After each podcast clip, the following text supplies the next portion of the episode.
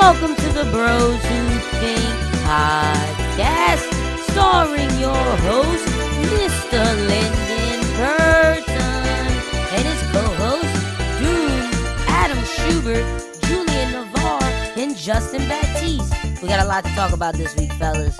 So, Lyndon, whenever you're ready, brother, take it away. Oh, and everybody listen, Merry Christmas.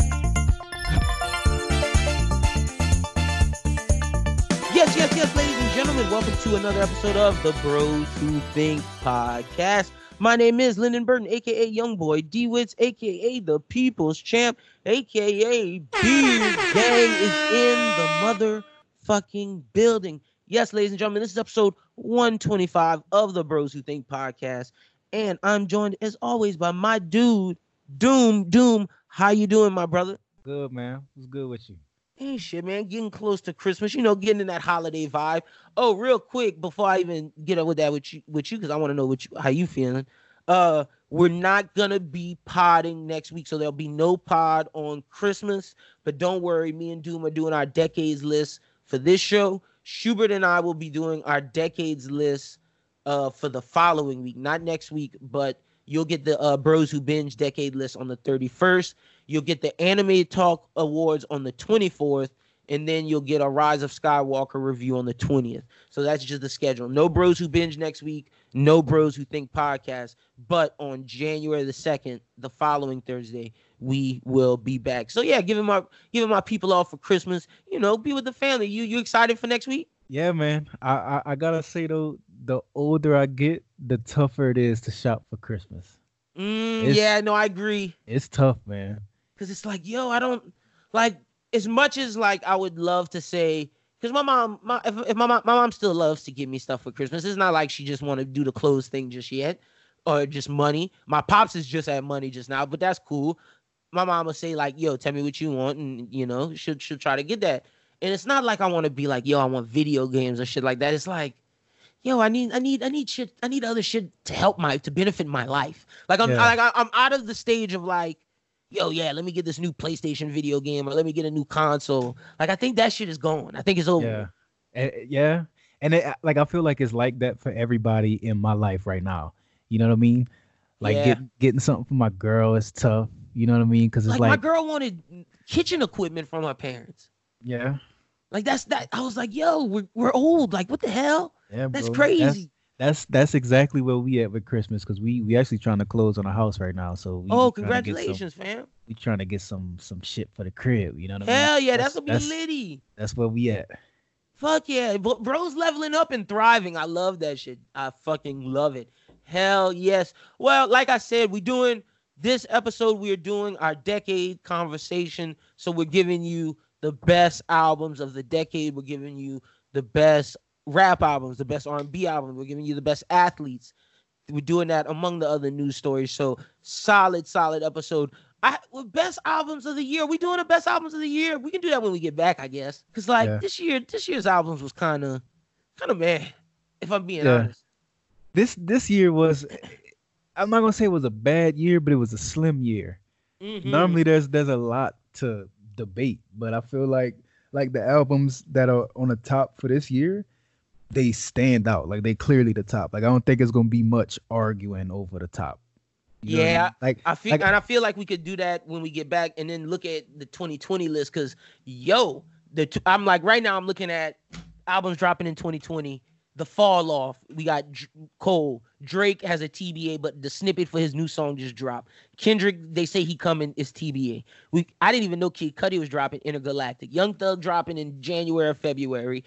Eternal Atake, Lil Wayne Funeral, Playboi Carti dropping, Migos dropping, The Weeknd dropping Chapter uh six, and PartyNextDoor dropping in January. Already, that's better than this year. yeah, man. It- It's So- gonna be it's a lot to look forward to. I will say I'm yeah. I'm I'm excited for the next decade. for a lot of Mhm. reasons. Outside of what you just named, I think we're gonna see a big shift in just music and entertainment. Period. No, I agree with that. Going forward, it's gonna be real interesting to see where it's It's- gonna go. especially since the streaming wars like when I started this podcast network, the streaming wars were just beginning. Now they're like heating up. Like everything we was talking about when you jumped on the network at the and like last year, we was talking about preparing for the streaming wars. Like me and Chris have been talking about that on Anime Talk for like a while now. And like, yo, with like all these new streaming sites and your entertainment will change because like they're starting to figure out how to turn it from the wild wild west to something controllable. So it's like these cowboys are like we're about to see the last of the cowboys. You know what I mean? But it's gonna be a different Yeah. type of monster. So it's, See, but it's gonna be interesting. what's what's so what's real interesting about that is I think what we're gonna see is the ability for people who don't have access to these major networks to still have a voice. You know what I Mm, mean? Yeah. Cause that's something that's never been before. Like with TV, if you ain't make it, if if you know these big networks, if all of them said, "Nah, we don't believe in what you're doing," you just wasn't seen or heard. But now, like, You got People- a shot to put people- that out.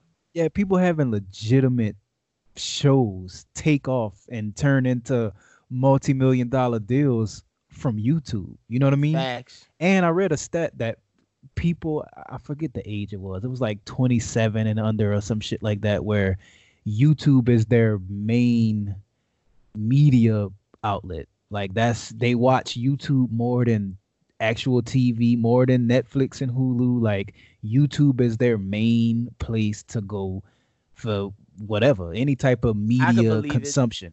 You know the what I mean? funny mean? thing is, especially since there's YouTube TV now, shit, I'd say 70% of mine from just normal YouTube and YouTube TV is is through YouTube entertainment. So it's like I could I could feel that because yo, it's crazy, man. Like listening to people's content or watching people's content, like it's crazy that it's gotten to that because it's like, why should I listen to the people that these networks are telling me to when I can listen to people entertaining of my choice? You know what I mean? Yeah. That's and real. that and that's the big shift in it. But and I feel like like a lot of the people that's not in this little corporate environment, like people like you and me, people like you know anybody underground, for lack of a better word, is they the ones with the best ideas. They coming out with the most crazy shit. So it's it's gonna be real interesting in 2020. Oh no, it's it we huh yo network. I'm not gonna even talk about it because I don't even like to talk about shit before it happened. But just know, ladies and gentlemen out there, it's gonna be lit for 2020. 2020 is a litty. I can say this because this is damn near confirmed etched in. Well, nah, this is etched in stone. Fucking anime talk and bros who binge are going on the road doing live shows. Like that shit's gonna be lit. Up. 2020. So just that's just the tip of the iceberg. But let's get into this week's stuff. Look, oh, uh, before we get into the main topics, I just want to say this to everybody who's listening. I'm sure you probably seen it on Twitter, but I wanted to just clarify to our listeners. Donald Trump, yes, he got impeached, but he got impeached by the House of Representatives. For a president to fully get removed from office, they have to be voted to be impeached by the House of Representatives and the Senate. What has happened transpired over the past couple days or yesterday, when the time you're hearing this, the House of Representatives voted to impeach him. That has happened to two other presidents, Nixon and Clinton. Nixon had to resign after his because he was gonna get voted out of the Senate either way, and he just saw the writing on the wall and he didn't want the embarrassment. Clinton went to the Senate, didn't get voted. So for everybody saying yes, we've gotten Donald Trump, no, the beginning part of the battle or the beginning part of the, the process has happened. Because I don't even want to say battle, like like I'm taking a side, but the beginning part of the process has just begun. So it's like they have to begin the next part of the process. Now, if you want to ask me, do I think he gets impeached? That's a totally different ballpark. I don't think he does. Me neither. I- That's I, got a- I got my whole little conspiracy on it. I don't even want to deep dive too crazy on it, but I think See, my homie was telling me like because he can't get a federal charge because he's in office right now and he doesn't think he will. He thinks he won't get impeached, but as soon as he gets out of office before the campaign starts, like he gonna get federal charges, like or off rip, like they're gonna try to put his ass in jail or like try to give him some type of some type of uh they're gonna try to sue his ass I, I, I man, it's I hope so, but it's because really he did tough. do something uh, like real shit. As much like but even though I know he's not gonna get impeached, but like it's different though, Doom, because it's like he did legit illegal shit while obtaining the office of the president, and for the first time since Nixon, this has happened. And if you don't do anything about it, you set a precedent that it's like for the first time in American history, we see the American government, even though it appears that we've never had a chink in our armor, if this allows to happen, then we see a chink in democracy. No matter what side of the political sphere you fall on, because this isn't a Republican or Democrat thing. This is just a look at our democracy. Someone who was running for the highest office in the land did something illegal, and the ways to check that something didn't do something about it, and then even the judicial system after could could have done something about it doesn't. That's a chink in the armor. No matter which side of the coin you fall on, you have to acknowledge that. Yeah, and that's that's a hundred percent. That's crazy to me. Like that's wild. That's how the- Roman shit fall. Like that's how Yeah. empires fall. Yeah, and and in the perfect situation, he he gets impeached. You know what I mean? But I think when you somebody of his stature, And because the Senate's majority Republican, like I don't think that's about to go down. that and he he's just he's plugged in with ninety five of ninety five percent of the world's wealth. Losing him means you jeopardize that money.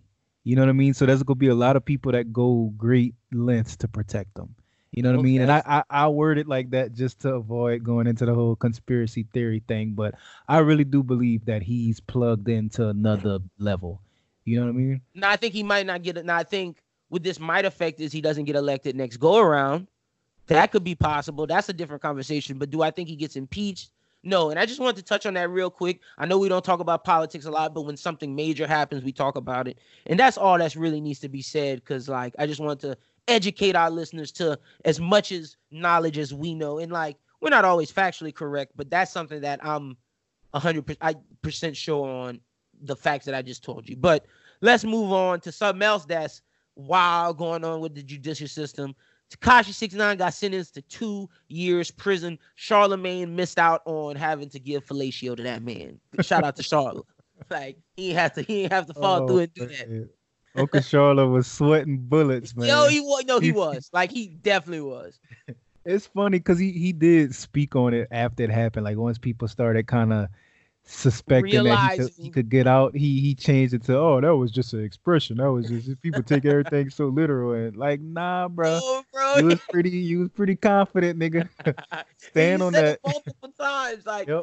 but the thing is, he got sentenced to two years, but his 13 he already served 13 months in jail. So you subtract two years minus that, he'll be out by this time next year. And honestly, bro, I'm I'm happy for him because Real. even even as as one nobody, I I really do. Yeah, you don't wish jail on nobody. Yeah, jail shouldn't just be one of them things you just hope somebody stay in.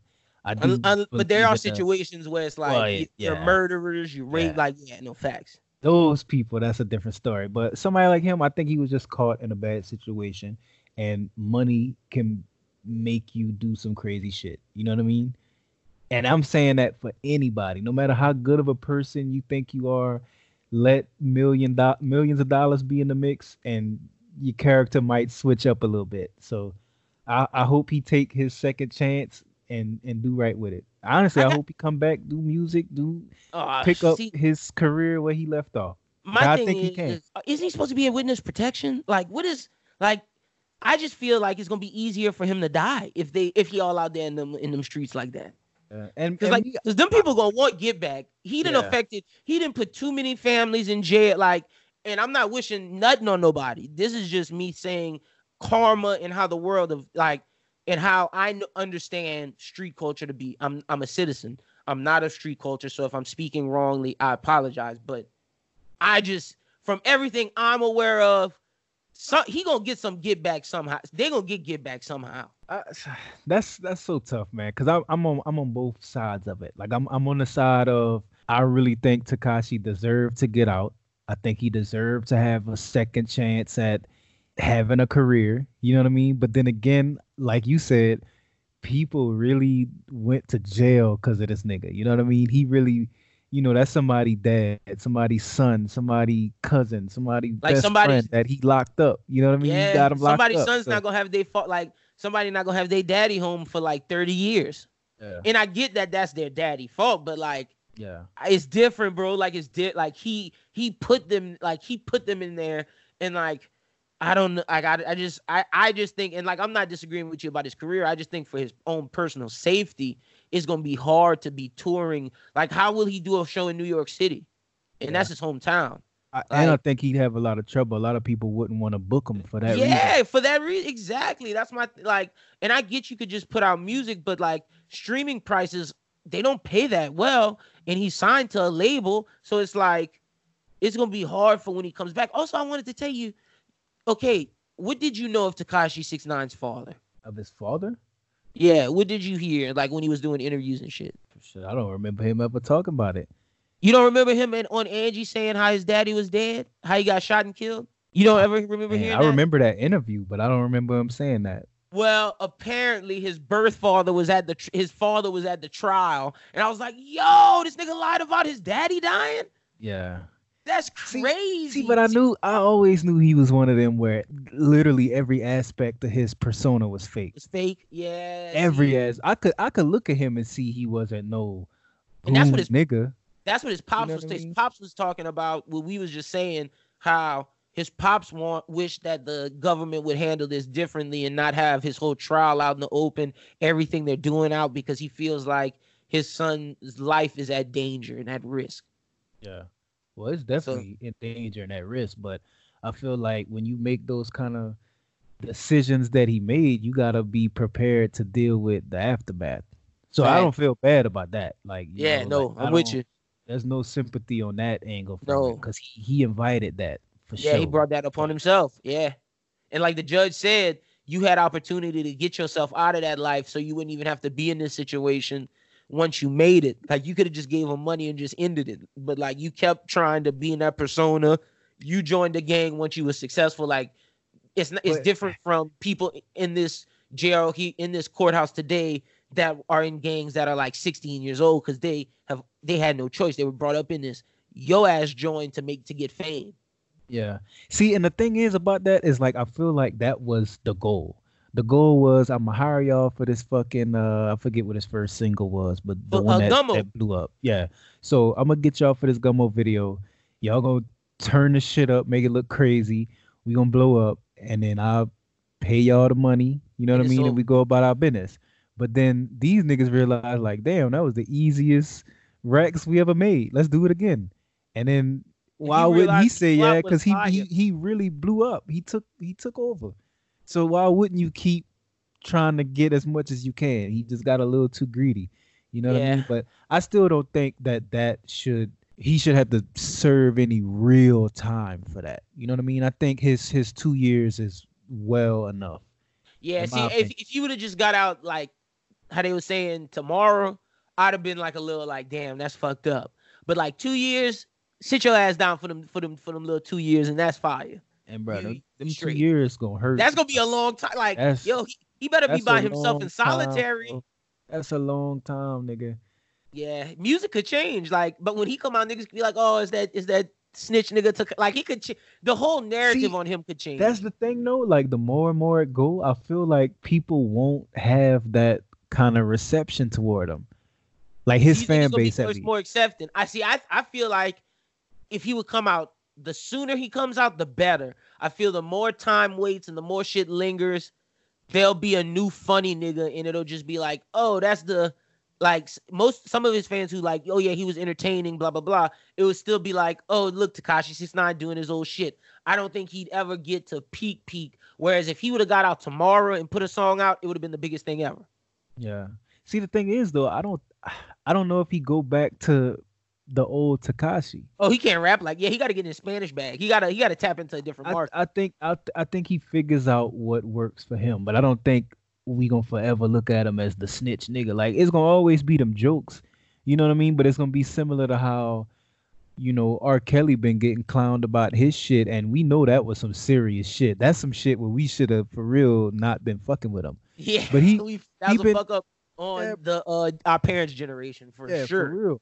But he was able to still have a long career, even though you know he had to deal with the Chappelle skit. He had to deal with the constant jokes. He was he was a go-to joke in every stand-up comedian's fucking set. You know what I mean? But he still was able to have a very nice career. Like this nigga was considered a, a still is considered, It just legend, got it just came crashing down like Yeah. this past year. and, and we could thank Lifetime for that. But yeah, that shit. But like that needed to happen though. yeah, Like, yeah, for sure, for he sure. But I'm But- saying I don't I don't think the snitch thing ruins him. last. Like yeah. like if if he can somehow figure out how to be able to move without getting his shit cracked open. You know what I mean? He gonna have a nice career. I, I'm- just don't think that he lane, do it though, because I think lane.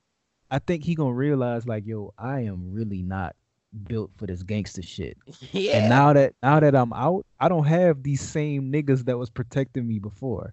And he And definitely ain't gonna be trying to money.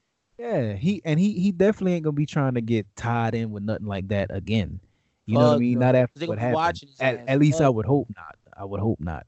But you know, you never know. If he could figure Yeah. out that part of it, he he gonna have. I think he could still come out because nobody has filled his lane since he been gone. I could say that. No. Like no nobody's doing what he was doing. Cause like I feel like every rapper got a certain bag. Like every successful rapper is the best in that certain bag that they go for. But nobody filled Tekashi bag. So it's still wide open. If he come back with some some crazy shit, get get murder on the beat. Although New, beats- New York do got that fire, that dude who says crip shit, some some some some hit. Yo, that song kind of hard. yeah, I know what you're talking about. That shit is That hard. shit, that, That shit is fire.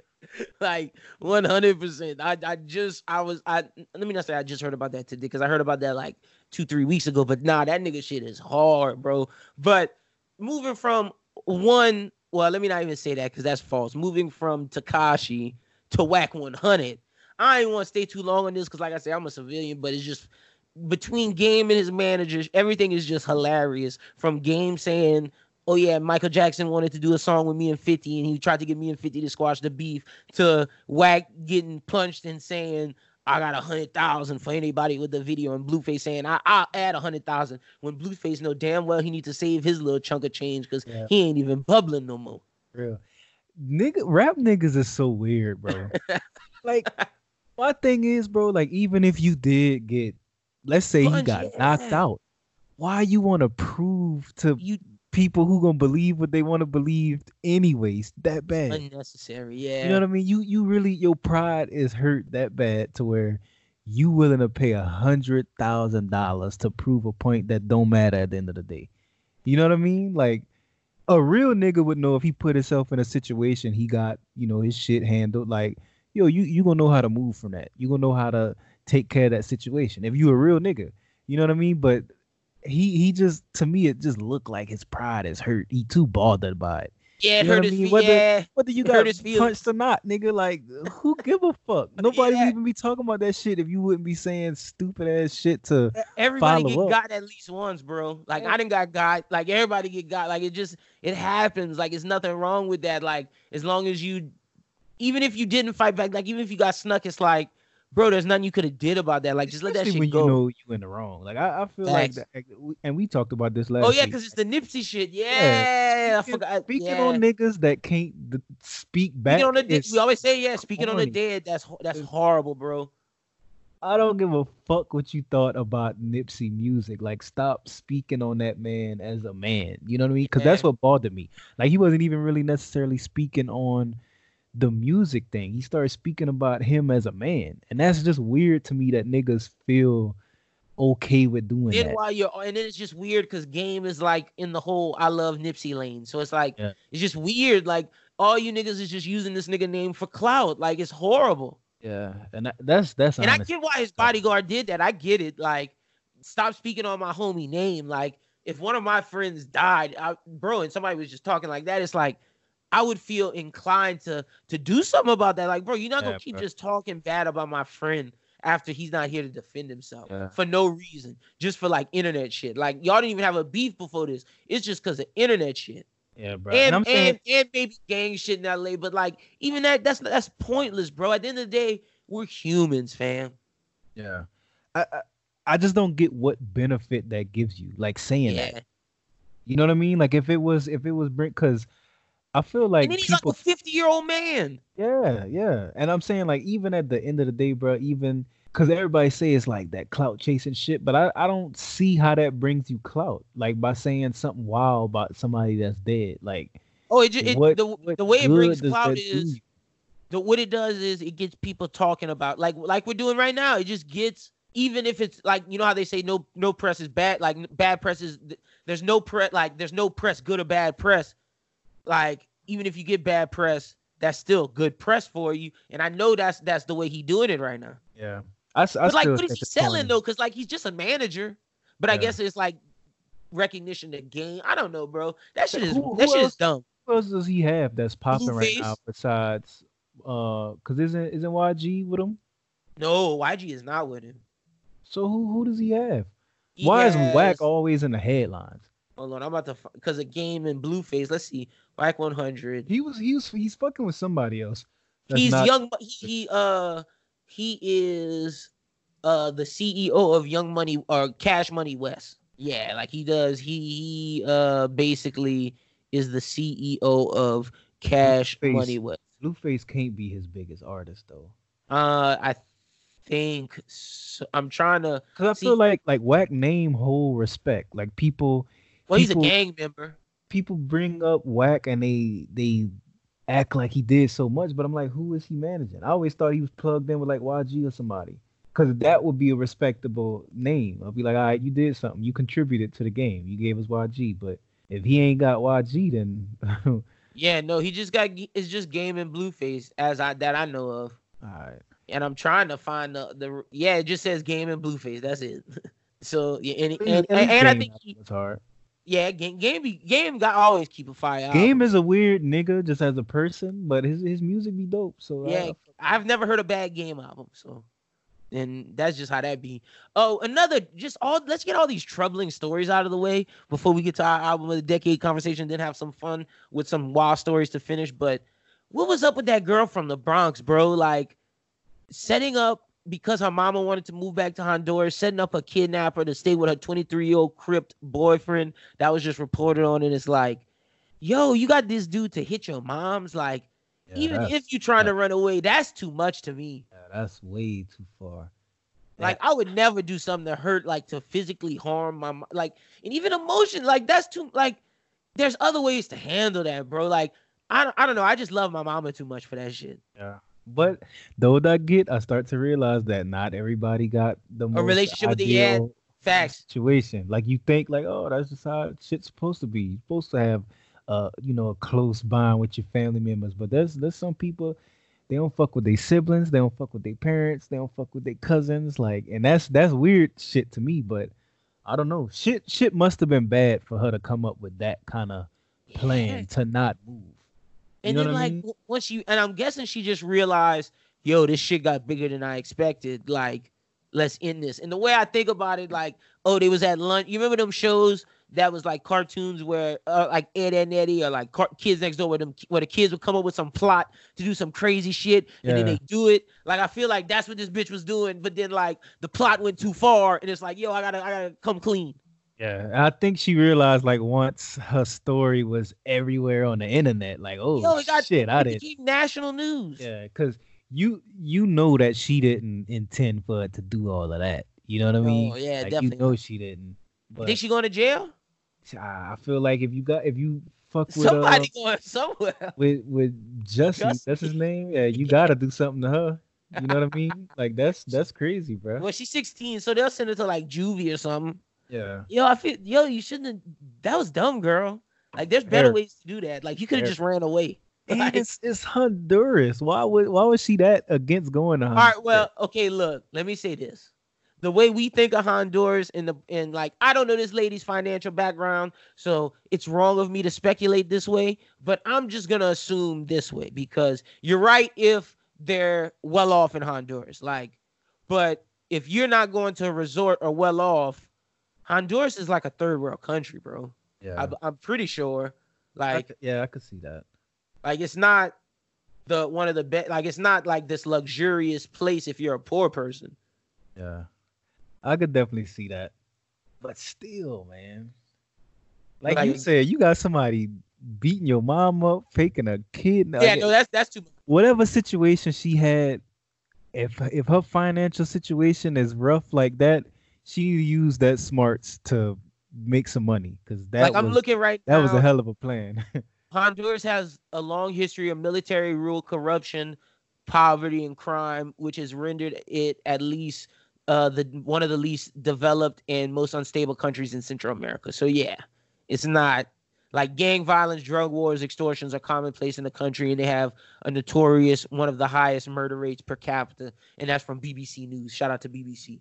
Yeah, I, I know they got a crazy um drug situation in Honduras. So yeah, I'm guessing if these people are like middle class or lower class people, and I'm so, and look, I'm not saying that that's what they are. I don't know, but I'm speculating to as why it wouldn't be fire to go back to Honduras. Like if niggas just getting capped every day behind some like if it's like Mexican cartel shit. I don't know if you saw Sicario, but if it's anything like Sicario, fuck that shit, nigga. Yeah, and that that now that you saying that, that's probably what it was.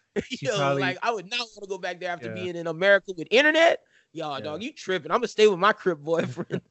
Yeah, fuck that. That's crazy. Yo, fuck that. I got a McDonald's I can walk to. Fuck having to pick. Like, yo, let me not even do that because that's fucked up. I'm not gonna even say that. But you get you get where I was going with that one. Yeah. all, all right, let's get to our best of the decade conversation. Let's start off with best R&B album of the decade. The way me and Doom did this, Doom, the he defines best as the things he listens to the most. I'm I'm going best as like objective best from like multiple perspectives. So we have two different style of lists. Yeah, for sure. How you how you wanna how you wanna do this? You wanna Uh, let's go. We, we can go back to and one? yeah, five to one. Build up the suspense. All right. You Damn. go. You go first. All right, so my my number five, that's gonna be kind of controversial, but and it was it was close. I had Miguel Kaleidoscope Dream as a runner up, but my number five, over it, Summer Walker. Ooh, you putting her in already? Okay. Bro. And I'm gonna tell you why. Let me let me explain myself. Is that album did something that I felt like it's been a long time since we had a album do that. You know what I mean? Like I, I felt like that brought back that old R&B feel. Like it felt like I was listening to some early 2000s, late Mm. 90s R&B.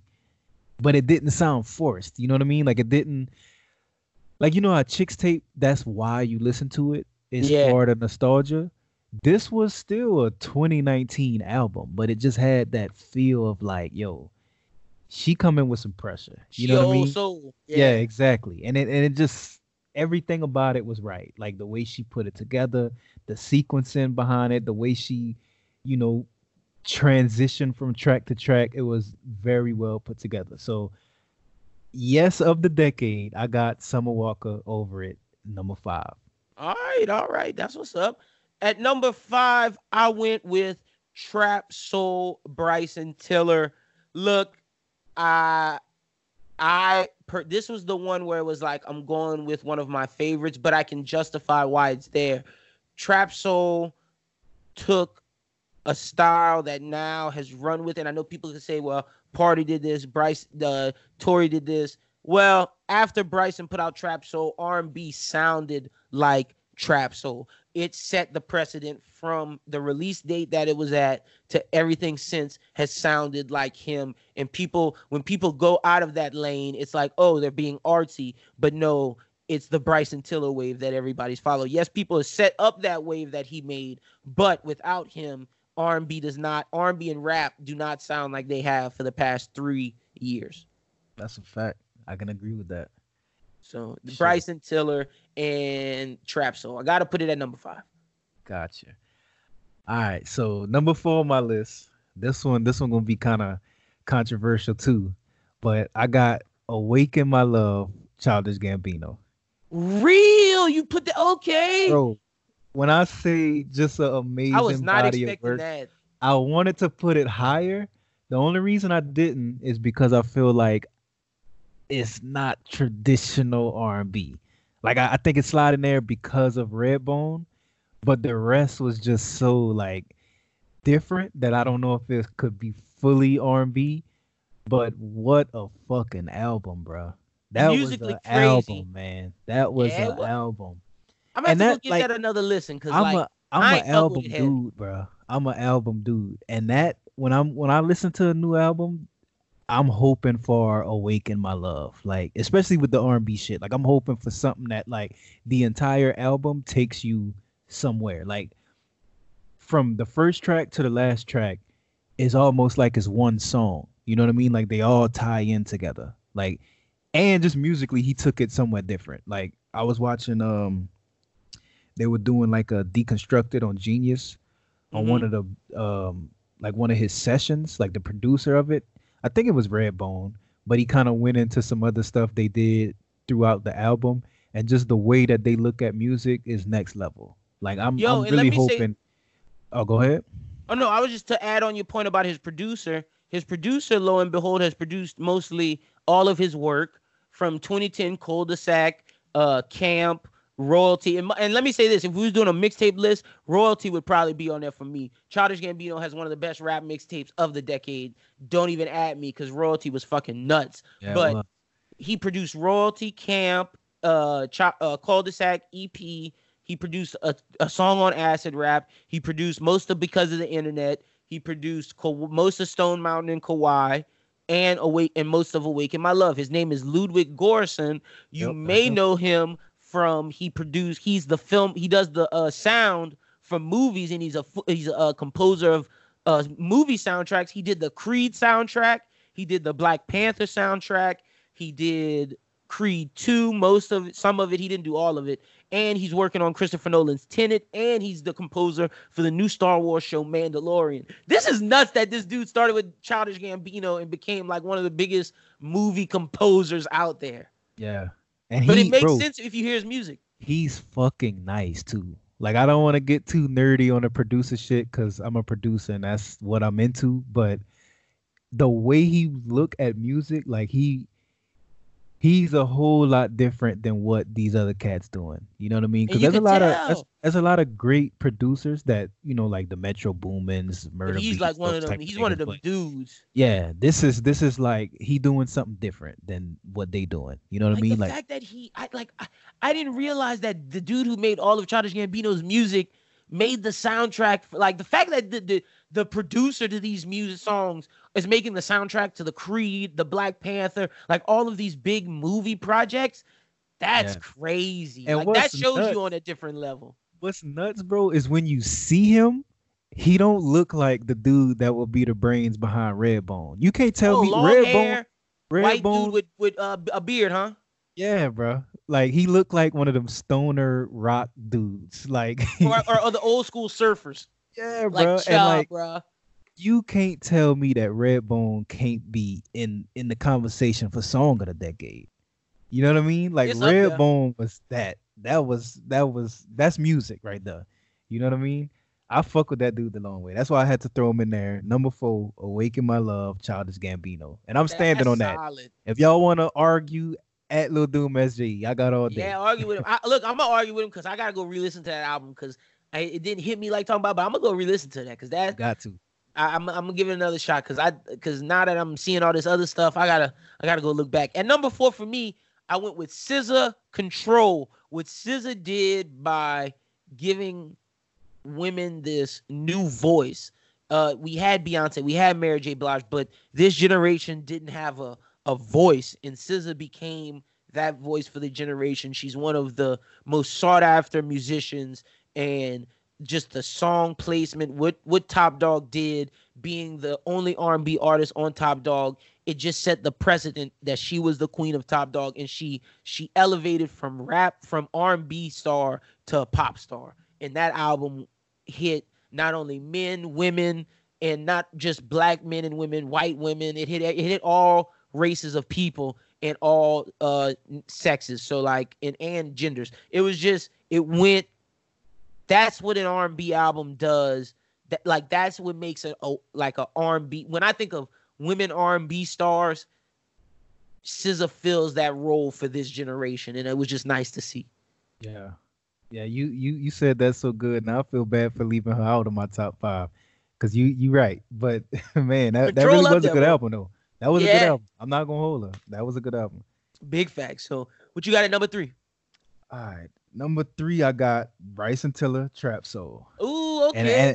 And I can I could echo everything that you said because you you put it real good. But that's that's definitely the reason he number three for me is because he set the standard on what new R&B is. because I don't know if people remember, but like around that time, It was just rappers and yeah, it was bad, bro.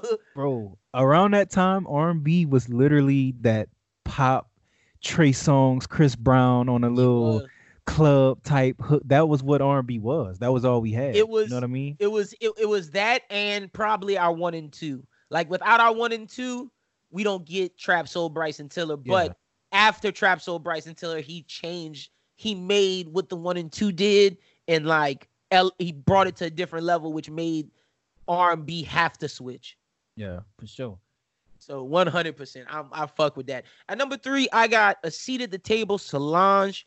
This one's for the ladies because I did not put Lemonade on my list. Beyonce was not making it, but what seat at the table did for artsy and just like what's the word? Uh, shea butter and lo- like just black love. Like like Yeah. seat at the table was just real. Like you you talking about Childish Gambino being real music. This was real music. Like Solange is an artist's artist. Like she is the epitome of what R&B soul is for this generation. Yeah. Like I know I just said SZA was like that R&B star. She's like the soul. Like when you think of like, do we have an Aretha Franklin? Do we have like one of those like soul people that our moms would listen to on Sundays? I think Solange could be in that category. I think she really underappreciated too. She is because of her sister. Yeah, and it it, it sucks th- that Beyonce is her sister because I feel like she would be a huge star if she didn't have to live in that shadow, and that's almost unfair to her because I feel like Beyonce might be one of the biggest stars ever. You know what I mean? Mhm. Like she You like argue- Michael Jackson caliber star. So it's it sucks that she got to kind of live in that shadow. But Solange is talented, bro. Like you argue that Beyonce is a bigger star, but Solange might be a better artist. Yeah, Like, and, and, and people gonna be mad at that statement, but but it's different. It's like Yeah. not saying that not because Beyonce, her dancing, her live performance, everything about her is star. Like she is the female Michael Jackson. Like she is Yeah. like she is that that she is the biggest star of our generation, arguably, or like of this past like years. And it's like I'm not taking nothing away from Queen Bey, but when you look at a tra- like a a artist, they don't have too many like like Solange falls in that Andre 3000 category. Lauren, Yeah, like she sure. is an artist. Sure, and and we gotta protect the people that fall in that that category Who at all to them, costs. like bruh. who stay to, stay true to themselves. Yeah. Like she in that D'Angelo, kid, she is Yeah, an 'cause artist, bro. with with her, it's really about the art. Like I don't think she she she cares about any of that other shit. Yeah. yeah she not she not sitting at her label, you know, thinking about what the first week number's gonna do. Like Yeah, she legit just put together the best album that she could and put it out, and you could hear that. I respect 100%. I respect it, bro. No, I agree. I agree with that 100%. What you got at number two? Number two, I got Frank Ocean, Nostalgia Ultra. And Interesting. That's that's a that's a that's a mixtape kind of, but It over is. time it grew into a classic album. But man, that was that was one of those that when that first came out, I was just amazed. Like Oh yeah, and, no, it was amazing. and that that rarely happens to me with music. Like that's that's once every so often I get an album where I'm like, okay, I can't listen to nothing else but this album for the next couple months. Swim Good had so many plays on my on my Yeah, fucking man. shit. And Nature Yeah. Feels. Oh my god, yo, this was an Oh. yo crazy. It was and front to back. Yeah, every, yeah, he had he had a song. I don't know if you remember. He had a song called "Love Crimes" on there. I was in love with that song, bro. fire. Love Crimes was the one. That nigga, eh, he changed the game with that. He changed how I looked at music because he was so experimental with his R&B sound. Like his voice sounded like he should be in one bag, but where he went with his art was, was totally totally left field. And Yeah, no, it, it worked together. Like he he knew what he was doing. He a genius, bro. Another underappreciated artist. And shout out to Lonny Breaux, bro, from from Louisiana. Went to UL. Yes, sir. One hundred percent. Frank Frank is definitely on my list, but at number two, I didn't put a Frank album. My Frank album's at number one, but it's not Nostalgia Ultra. We'll get to that a little bit. At number two, the reason why I put this here, it could very well have been my number one, and it probably should have been, but it's a compilation, and there's parts of, and if I'm judging it as a whole, there's parts that aren't as good as the all. But if I'm, if you're asking me what was my favorite R&B album, this is number one. But if I'm gonna be objective, at number two, I have Trilogy by The Weeknd.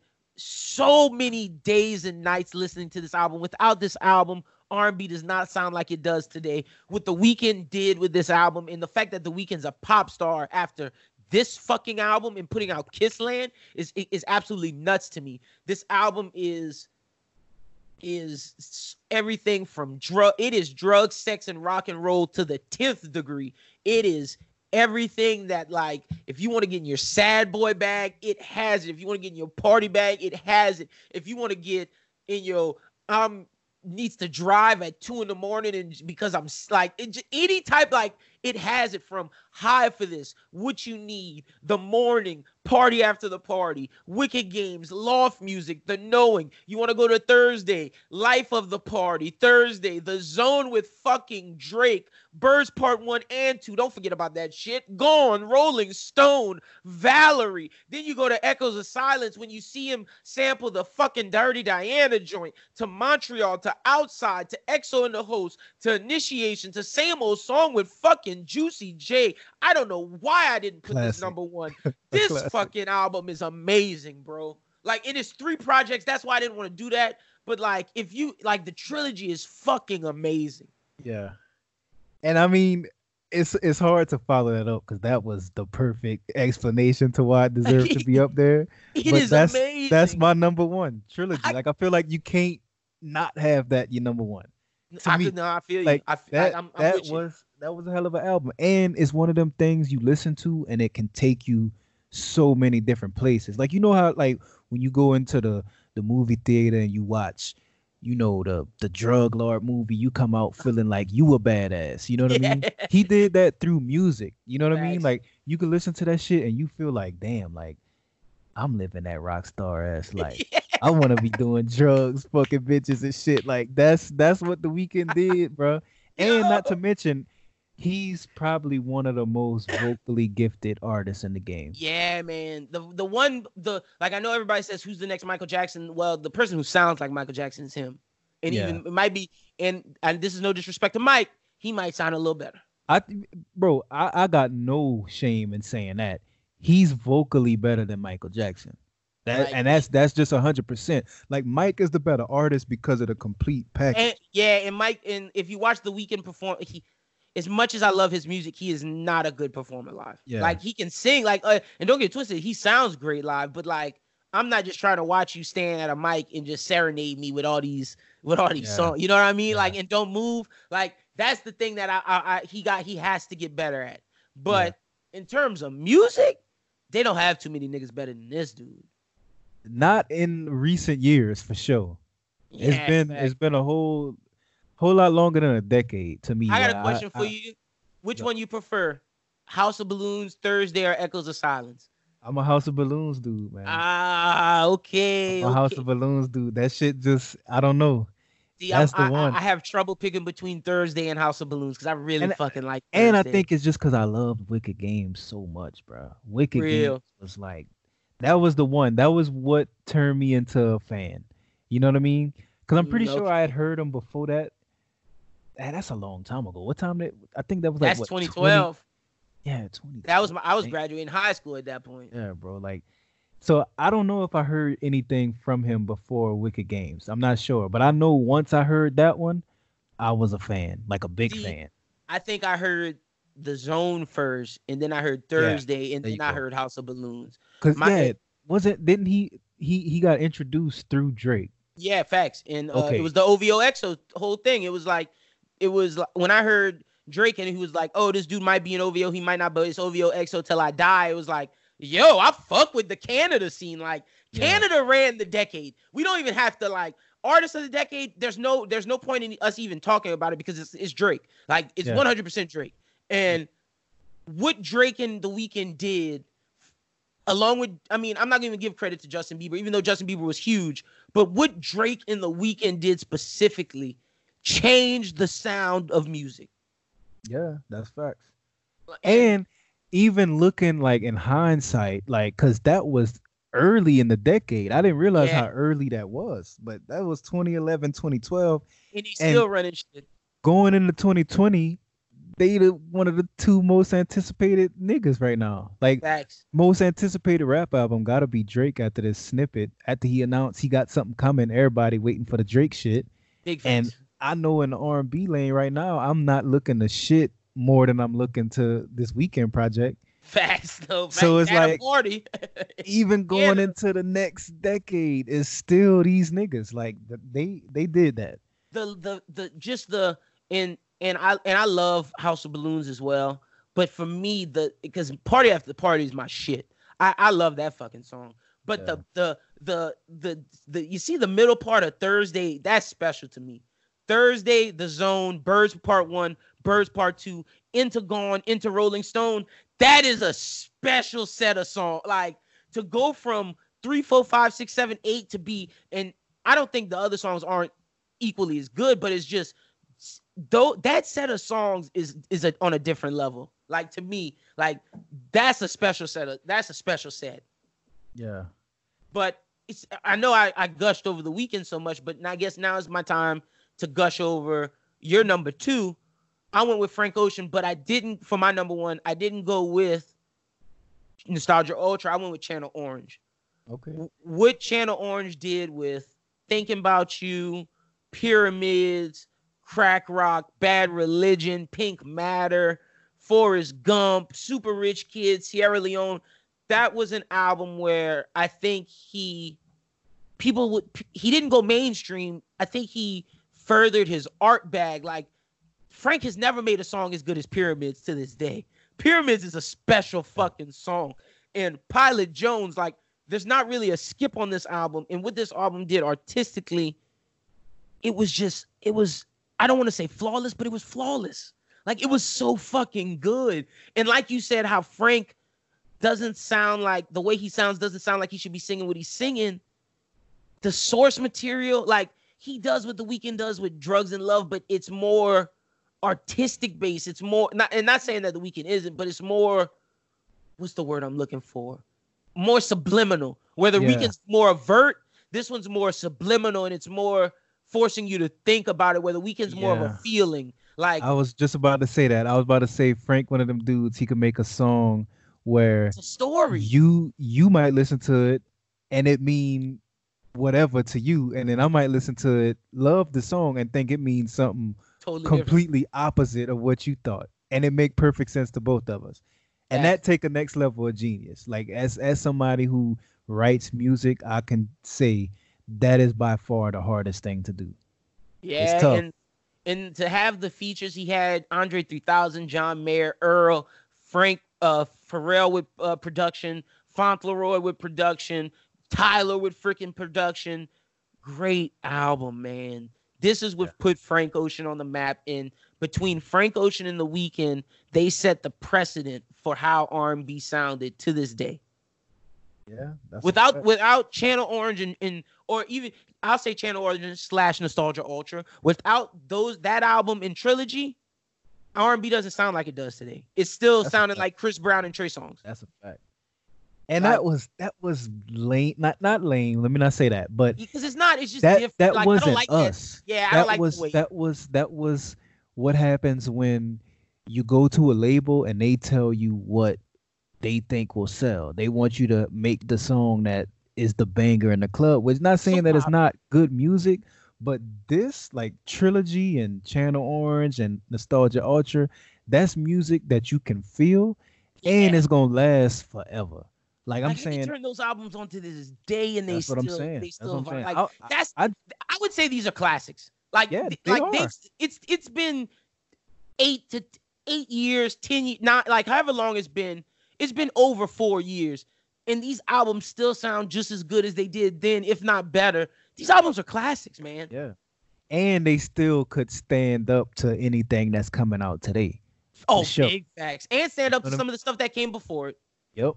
So shout out to Frank, shout out to uh the Weeknd, shout out to everybody on our list. Uh Doom, give your list one more time, and then I'll give mine, and we'll move to the next one. All right, so I had number five, Summer Walker, over it.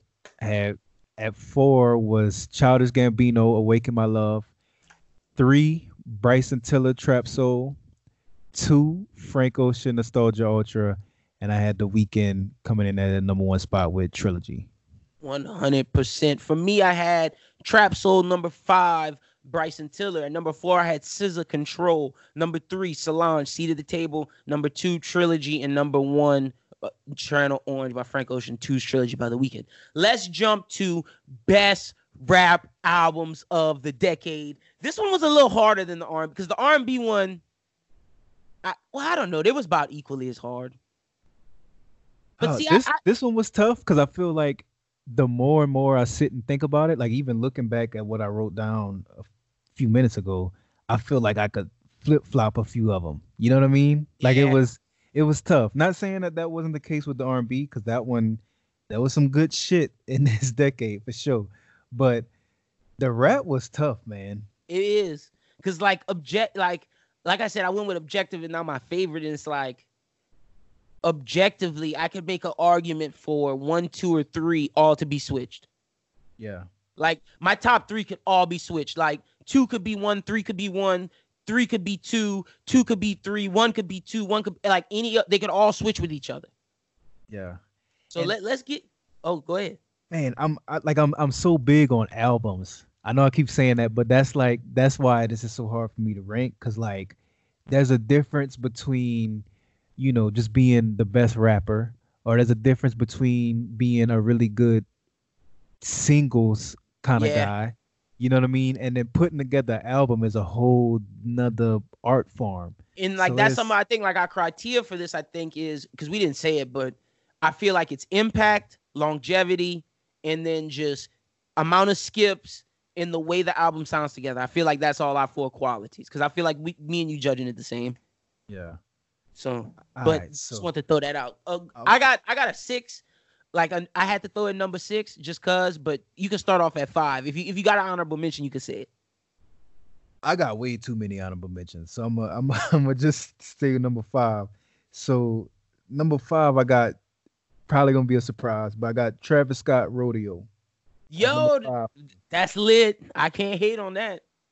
That was that was a crazy. I think that was when he started separating himself because he had shit before that was really good that people respected. You know what I mean? And then rodeo really let people know, like, okay, this ain't just one of them auto tuning ass niggas. Like he he's an artist. You know what I mean? Yeah, and facts. Even though he's not the most lyrical rapper, he's not the most um vocally gifted vocalist, Singer. you know yeah. what I mean? But somehow the way his voice sound on them beats and he it's put amazing. the reverb and he come in with these fucking crazy ad libs and he know he know the right bag to be in. He bro, he, he Travis something special. Like I feel like Travis one of those dudes that we look back at, you know, 20, 30 years from now and we was we we look at him as one of the goats. You know what I oh, mean? Oh, he is to me he you know how we have for our generation we have Drake, Kendrick Cole. He mm-hmm. is the next he is in that next generation's top 3 or whatever you're going to say. He's he's he separated himself like the stadium tour argument that we always do, but on top of that, not only can he do the stadium tour, he has the music to back it up and the impact yeah. and the uh the impact on the culture. He changed sound, the way that music goes from here and then his his music backs it up. Like he has the total package. Don't like whether or not you you think he's saying anything musically he makes you feel something. Like it with this with this list it's either how they make you feel or what they say. And he's a make you feel something type of artist. Sure. So his, I, I his whole thing is about the experience too. I've never been to a show but after watching uh nuts. the, fucking nuts. Bro after watching the the fucking shit he put on netflix I gotta make it to one before he stopped doing shows. You know what yeah, I mean? Yeah, I want to go to one of his own. Like, cause see, when I saw him, he was opening up for Kendrick on the Damn tour, and that was amazing. But I want to see a Travis show. Yeah, yeah. Like uh, that's a totally different experience. Yeah, like. And arguably, I think Travis has one of the best mixtapes of the decade as well, with Days Before the Rodeo. That that shit was immaculate, bro. Yep. Like that was one of the best Young Thug with the, the Skyfall shit. Yo, that shit was nuts. Oh yeah, Travis is goaded, bro. Travis is goaded. my. Travis still bonky. Yo, that's no, bro. That's my shit, fam. I love Travis goated, Scott. And the yo, rodeos are made like oh, I still don't think Quavo and Travis have made a better song than Oh My Dis Side. Yeah, Like that's the best song. Like that song is amazing. thirty five hundred was nuts. Oh, hold on, yeah, let, me, let me pull up this track list. like it And I- is. I, I like think, that's a I think I- phenomenal I, I, slept on how good that was, even though I put it on at number five. But that was one of them for me that I know I, I listened to way too much. Because I always know- go back and argue what's better, rodeo or days before the uh birds, birds and the trap sing McKnight. Like in rodeo, pray for love, 90210. Pit, uh, I don't fuck with Wasted with Great. Juicy J was Wasted nasty too. uh I like uh Nightcrawler. Maria, I'm drunk is something different. Yeah, Flying that I'm shit was cold though, Yeah, bro. that's That shit fire. was cold. antidote. Ooh, this was a good one. Oh man, that was a good album. Yes, it was. Tra- I like that pick, Travis Scott, because I don't have any Travis on my thing, but I think Travis should be up there. And number six, I had to throw this in there. Teflon Don slash Nothing Was the Same. I had to put both of those in there. Rick Ross, that's damn near one of like, if you want to say a traditional rap album that that's in the vein of 90s, that is an amazing rap album for today where it's talking uh motivational shit, like just the, the street talk. Amazing, amazing album, front to back, beautiful. And then nothing was the same. To me, that's Drake's most complete album. And I know you're gonna be like, well, how isn't it higher? The impact of nothing was the same, wasn't as big as the one that was up there. But nothing was the same for me as my favorite Drake album. I can argue it for it being the best Drake album, but if we're talking albums of the decade, it has to be at number six. Drake could have two in the top five. He should probably, but I didn't want to be biased, Lynn, and put Drake in two. I could argue for it, but what nothing was the same does one of the best intros of this decade with Tuscan Leather, and then you see Drake go into his pops bag with "Hold On, We're Going Home." Started from the bottom, uh, was a rap song that niggas thought was fire, and then it became pop, and then you get the uh the the J joint with Pound Cake, uh, freaking what's the uh Connect. Oh man, Connect was my shit. Like Yeah, nothing was the same was an amazing Drake album. And I'm trying I'm trying to pull up the track list right now, not that I forget any of the damn songs. Own it. Uh from time with Jhené Aiko. That's when Jhené Aiko started popping off, and people were like, yo, who's this girl? The language with Birdman, I fuck all me, 2 Chainz, and Big Sean. Not saying that I put Big Sean and 2 Chainz on the map, but it's like it's just showing you who the guys of this decade that Drake think is out there, and those guys become popular. That was one of them. Nothing was the same was a phenomenal album. And I think that was the album that put like the album that we're gonna say put Drake to superstardom, but this album showed that he could sustain it and maybe take it to another level, which he ended up doing. This was the this was the uh second at bat after he hit a grand slam, if that makes sense. Or Kobe just scored an 81 point game. How does he follow it up? He follows it up with like a 50, 60 point game. Not saying that this wasn't a eight because this was as good as the 81 point game, maybe more efficient. Yeah, it wasn't as many points as the 81 game. It may it might have got him 50 points, but it was more efficient where he shot a better percentage. Yeah, I, I I could definitely agree with that. And I didn't think of it like that until you started reading back the track list, and I'm like, yo, that chased it. really was a complete ass album. Like it's you can't really talk shit about pretty much any of his albums, but that one for sure not. You know what I mean? Like like I think this is the Drake fans' favorite. Like, and I know people might say take, but like to me, this is if you're a Drake fan, it doesn't get better than this album. yeah, And Yeah. like, and he has great albums after this, but it's just what this album did, man. It was just in seeing this album live, maybe played an effect to how much I love it, but the whole package for this album worked yeah, from the can- cover to like yeah. I kind of started that. the meme. Like, not I- saying it started the meme wave, but it was one of the famous memes. Yeah, I, I, I definitely could say the cover. Even before I played it, I knew it was gonna be some crazy shit, and I don't know why. I don't know what makes that cover so hard, but it is. It's just one it's thing like- people show their faces, like, yo, you know, it's something real. Yeah, bro. It- it- like that's one of those memorable projects. Like, I feel like I need to start like a vinyl collection or something and get a vinyl of that, I need to get one of that one. just yeah. so I could have that physically. You know what I mean? I got one of the other. I got the other one, and we're gonna get to the other one. But yeah, I, I got the other one for sure on vinyl. Yeah. But I definitely want this one because this one's amazing. Like it really is. Nothing was the same was a phenomenal album. But at number five, I got Acid Rap. So okay. Chant to me, the reason why I put it at number five because I had never seen the culture so enamored with one artist from a mixtape like we were enamored with Chance. Not just black people, white people. It was it was everybody. Chance had that Drake effect where not only the street niggas could like it, the hood niggas could like it, the the suburb niggas could like it, the the college kids, the girls, the anybody could like Chance. And what he did with the druggy artistic raps, it was it was like, yo, this dude is not ha- oh, not only not only does he have content, but he can really really rap.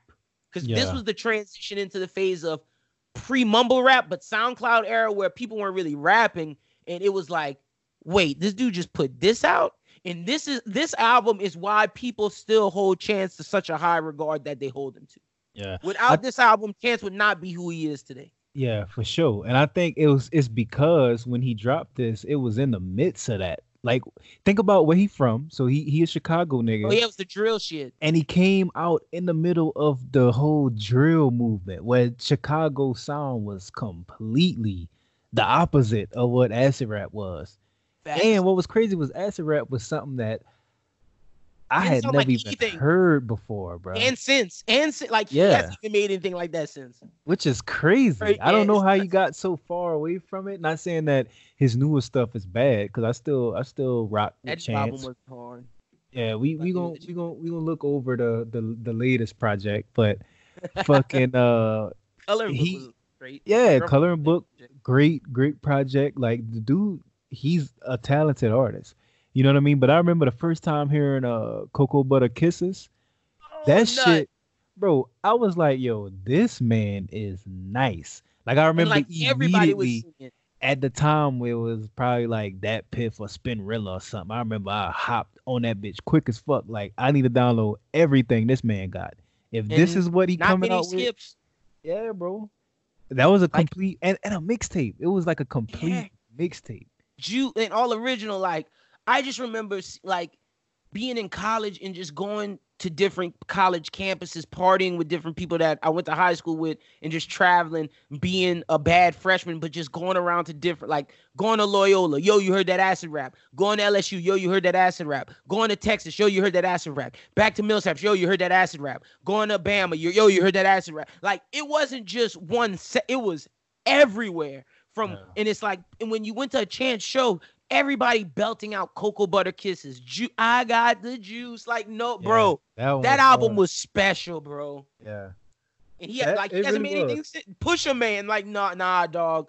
This shit, the the Bronson feature, the Beano feature, the Abs Smoke again, the Ab Soul feature, Acid Rain itself, Chain Smoke, like, nah, eh, eh, good ass outro, nah, bro. Chance, Chance ain't been nothing like this since. He really Yeah. has. I wish he would get back to that. What? What? Because I feel like he was drugging heavy at that point in his life. Probably- Maybe it's yeah, that. It might I don't that. know. I don't know what it, what it, what happened, but he like he got off the acid like Wayne got off the lean, and it's And- a little different. a lot of people they give him they give him trouble about the content like he talk about his family and his wife and like honestly bro i'm at an age where like i feel like i'm not old but i'm at an age where the party shit is not what i want to hear all the time you know what i mean so it's like And that it's not was a- that it, it has to be that. It's just I don't. There's a way to do that, and it just the way he chose. It sounded like some kid. Like it sounded too nice. yeah, there you go like he got too clean cut. yeah and i think that's why and especially just because we He don't have to do the drugs. He just just get back to like a more.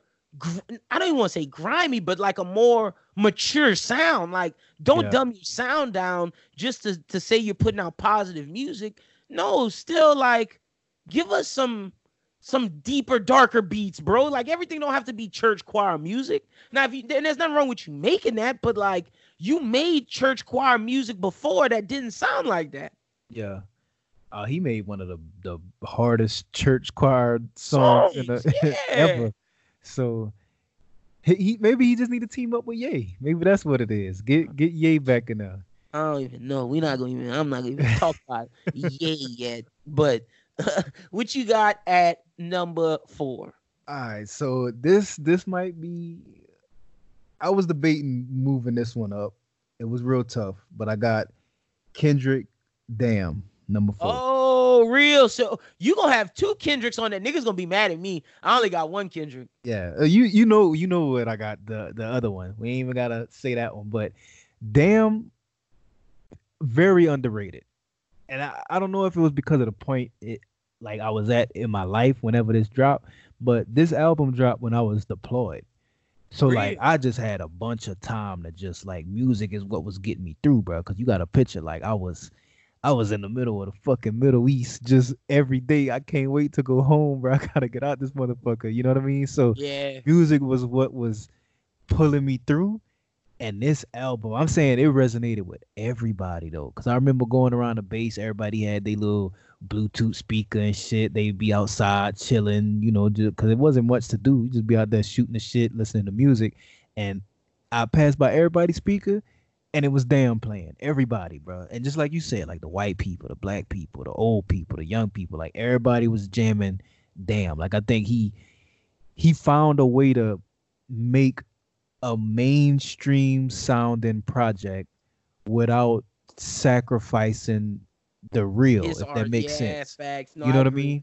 Like I feel like that's that's kind of where Chance was hoping to take his situation. Like It with the with the new content, he just didn't find the right way to do it.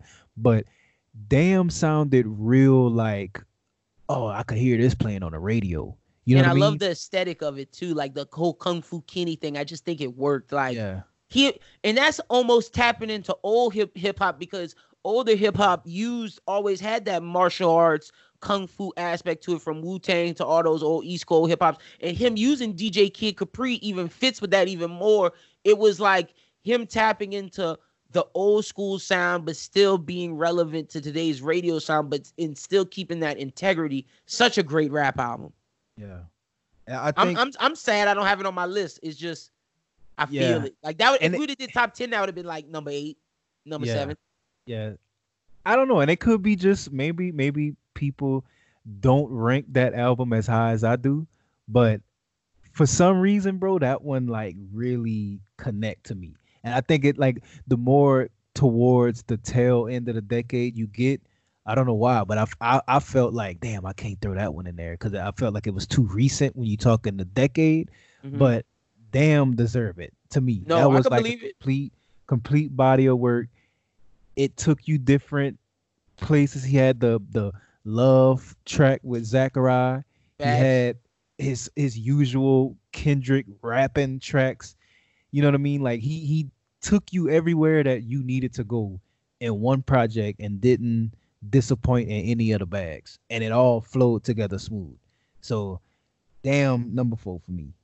I feel a and I it should probably be on there. The only my number four is it's not a hot take because I feel like this is the most underappreciated album of the decade, and I I'll never take for granted what this dude said because it struck with me, and it's why I put this album on here because of how good it sounded, and this these people affected music as well, and it just his story from being the tooted and booted rapper and when he said I was the only nigga in the West to make it without Dre, it stuck stuck with me. And with Mustard producing, a lot of the the sound of the game going forward went with DJ Mustard. And without this album, you don't get that. I'm going YG My Crazy Life. This album to me was fucking phenomenal. From BPT to I Just Want to Party, Left, Right, Bicken Back Being Bool, Meet the Flockers, My Nigga, Do It To You, Me and My Bitch. What? Who do you love? Like, nah, bro. Like, sorry, Mama, Bompton. Like, he got people saying Bicken Back. He got people doing the whole substitute the C's for the B's. Like, yeah. it, he made he he gave people an insight into what it was being a blood like and Yeah. robbing people in the in the houses of LA like this was a story album and it painted a picture where an album later down my line gave me a different perspective of the West. This gave you the perspective of someone in the life and telling you how they lived while still making music that sounds good, feels good, but it still tells you a story. Yeah, and I think he also came at a good time for the West too. They they was they was They were elevating. bro. To to be real, like before him, I think it was it was very tired. Like I felt like their the the West Coast music, and I, I'm I'm not saying any artist from the West Coast because obviously there was artists from the West Coast that was still doing it, but especially now that I live here on the West Coast, like the West Coast, they have their own sound. You know what I mean? Like they got that that those artists that you only know, you know, like the Mac Dre's, the Andre Nickatinas, like those Yeah. that real rap West Coast sound that they fuck with. Exactly. Niggas like that. You know what I mean? niggas down here only know Xzibit for fucking pimp yeah, my pimp my ride. ride. For real though. But one of one of my boys, bro, when I was in the military, he he was from the Bay and he put me on mad shit from the Bay. And he was one of them like he was young, but he still had like that old soul. He only fucked with like the throwback shit. He'd be listening to, you know, shit from the 90s, like 90s rap. That was on his playlist. And it wasn't just like, oh, I feel like listening to the old school. Like that was just his all the time bag. But he put me on so much Mac Dre and uh Andre Nickatina, people like that. Like and it was hard, bro. Like and I I I- I would listen to it and at first it kind of caught me off because it was just older than the current sound. But the West Coast really had a whole culture. And I think especially with that album, YG brung the crown back to the West. Oh yeah, bro, with uh, YG and Kendrick, and I don't know who you'd put third, but to me, YG and Kendrick are kind of doing with Not saying that they're the same style of this artist, but the way Pac and and, and Snoop Dogg and Dr. Dre put the West on, uh, uh, YG, Kendrick, and I guess you'll say Schoolboy brought it back. Yeah. And and Like I think Fact. that that album was the the moment where the the shift started happening again. Cause yeah, they had, they had went quiet for a little bit, man. Like it was like a lot of a lot of the West Coast music, and when I say that, I mean not Cali artists. Again, like that that real West Coast sound. Like everybody who was doing that, it just didn't sound current. You know what I mean? Like they were coming out with a bunch of shit, and it just wasn't hitting. And then YG brought that sound. I think honestly, I think he saved the culture. Like him and him and Nip kept that real Cali sound yeah. there, like because everybody else kind of strayed from it, and the, and the game too. I can't I can't sleep on the game. The, The, game, game, yeah, the game was it too. before them, but one hundred percent. No, Yeah. I agree with that fact. Like, what my crazy life was just something that I didn't think I would love as much as I did, and maybe this is one of my favorites instead of objective best. But to me, this is the most underappreciated album of the like rap album of the decade, one of them at least. And I know Freddie Gibbs Pinata should be on. Like, I I get all that. Like, there's other ones that are underappreciated, but to me, YG doesn't get the credit he deserves for my crazy life. yeah, that, that was amazing. What you got at number three? Number three. I got my guy Kendrick again. Good kid, Mad City. Damn! Wait, yo, wait. Did you put? Yo, wait. It, this is crazy. If you put what I uh, what I put higher than um. Damn, we might have it in different orders, but that's cool. Let's talk about it. Or wait, wait. Oh wait. Uh. Hmm. Yeah. Talk. You say your things, cause I'm gonna save mine. You save your thing. You. you oh man, it's so it's so tough because I, I wanna I wanna explain why I got it at at three. Oh, go ahead. You know what I mean? But I don't want to give away my two and one yet. But fucking Good Kid, Mad City. I don't even know how to explain what that album did. You know what I mean? Like it was just one of those where it's like it did something. Like especially at a point where older heads at least was like hip hop is dead. Like they thought it was no more hope for real music. You know what I mean? yeah. And then obviously he he won his area because he he was obviously the best from where he was from. But I think once the rest of the country kind of picked up on what he was doing, because like Section 80 and all that shit, he he established himself as who he was.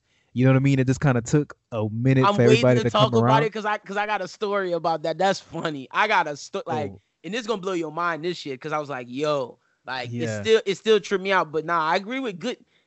Oh, I'm I'm, I'm just waiting because I got a lot about Good Kid. Good Yeah, Kid was my that was Good that shit. Kid, Mad City, I think is one of the biggest reasons why there's a lane for people like Cole. Facts. There's a lane for people like, and I'm saying just that one specific album with the timing of when it released, the quality of it. Like honestly, I probably should have moved my top around and put this a little higher because I feel like if I always say this, I can tell when there's like a real hip hop classic album when if somebody was to come to me that never listened to rap ever and was like, yo, I want to give this rap thing a chance. What album should I start This with? is one of them. This I would of 'em. definitely recommend Good Kid, Mad City. Like that would be my go-to without a hesitation, without a doubt. If you don't like th- this album, then rap is not for you. you know what I mean? Like it's just there's no ifs, ands, or buts about it. If you don't like this album, you don't like rap. It was just Yeah. that good of an album. No, it really was. Great man. I'm ooh, I can't wait. All right, number three. I got lo and behold, take care. Okay. I have take care lower than the top two objectively because if I look at take care, I already said take care isn't ba- Drake's best album. But this is the 81 point game. This is the album that put him because if you remember, So Far Gone was amazing. Best I ever had. It was like, all right, what this Drake nigga got to do? I was going to basketball camp at Uno the day, uh, University of New Orleans, the day Thank Me Later dropped. I listened to Thank Me Later all the way, and I'm not taking Joe Budden shit because this actually happened. I listened to Thank Me Later all the way to the camp and all the way back. And Thank Me Later was good, but it didn't live up to my expectations of what I thought this guy could do. And I don't think it lived up to anybody's. When Take Care dropped and I heard Marvin's Room, I listened to that song all day long. Yo. When I heard that fucking song, it was like, what is this guy doing? Like, what is this shit? Yeah, and then bro. leading up to that, leading up to take care, after that, you hear uh uh what's that fucking song? All the little throwaways like Club Paradise and and tap my name on you girls so you know it's real. It's like, okay, okay, I hit. see what I see what we getting to. And then when you see none of those songs on the album, you're like, wait, what's on the album? And you get headlines, shot for me, over my dead body, crew love, take care, Marvin's room, buried alive interlude with Kendrick Lamar, Underground Kings, which was one of the best Drake rap songs to this date, will be fine. Make me proud to skip. Lord knows, which is one of the best collabs with Drake and Rick Ross. Fucking cameras and good ones gone. Yo, and the good ones go, oh, you gotta take some time. Yo, don't get me fucking Bro. started doing it wrong with Stevie, with fucking Yeah, Stevie, bro. when that harmonica came at the fucking end, and then the real hurt Andre 3000, and then the song that will still to this day put me in my feelings, damn near make me cry. He got two of them, too much in this one, but this is the first one. Look what you done. I want to call my mama and tell her I love her every time I hear this Yeah. fucking song. Yo, this That's nigga facts, was bro. on one. And then, hell yeah, fucking right. Yo, let, eh, but wait, we not done yet. And then we take back that ass up and turn it into fucking practice. Yo, bro. And- practice. and, is this nuts. this this hold on hold on hold on hold on hold on hold on, hold on. bro all right so nuts. so this this right here might cause a lot of people to go crazy i think there's gonna be a good time to reveal that take care is my number two by the way Uh, Facts. Okay, I figured so- it. Yeah. fucking practice if there's no practice there's no Tory Lanez chicks tape Yeah. Let's go. on god on god there's no Tory Lanez chicks tape if practice is not a song I'm gonna I'm gonna make a hot take. I might like practice more than the real back that ass up. yeah bro that that's the one that's the one and like I'm gonna kind of I'm gonna kind of throw in my two cents just because this is my number two as well. But I really do Yeah, feel like we can, we can open discuss this one because like Oh. yeah, go ahead. I feel like if you were to go like back in time, like in a time machine, you know how they say like if like if you went back in a time machine and like altered the timeline, how everything would be fucked up without this, This one, one, thing. Like let's say if somebody fucked Drake up right before Take Care and we never got this album, bro, we might be stuck with crazy sounding music right now.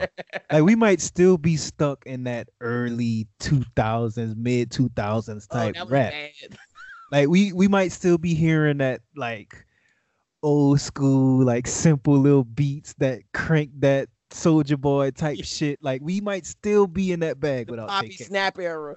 bro, he took rap and turned it into like because before that, bro, rap wasn't really I don't know what's the word. It wasn't, It wasn't singing. It, wa- it, it- wasn't it- like it wasn't as melodic. Like not, not I- even and- melody, but it's like it wasn't even musical. Like it Yeah. was like like a lot of our beats was just not saying that anything was like trash because there, there was like give- a lot of gotta give shit. 40 his pro like 40 in the Weeknd gotta get credit for this out because like the production on this shit They was took- fu- 40's a producer of the decade himself Exactly, exactly, bro. They they took musically, they took like the production wise what you would hear from top level pop tracks or top level uh R&B song any any other genre outside of rap and they brought that to rap music and I think that forced everybody to have to pick their game up like facts nobody was really on that level as far as like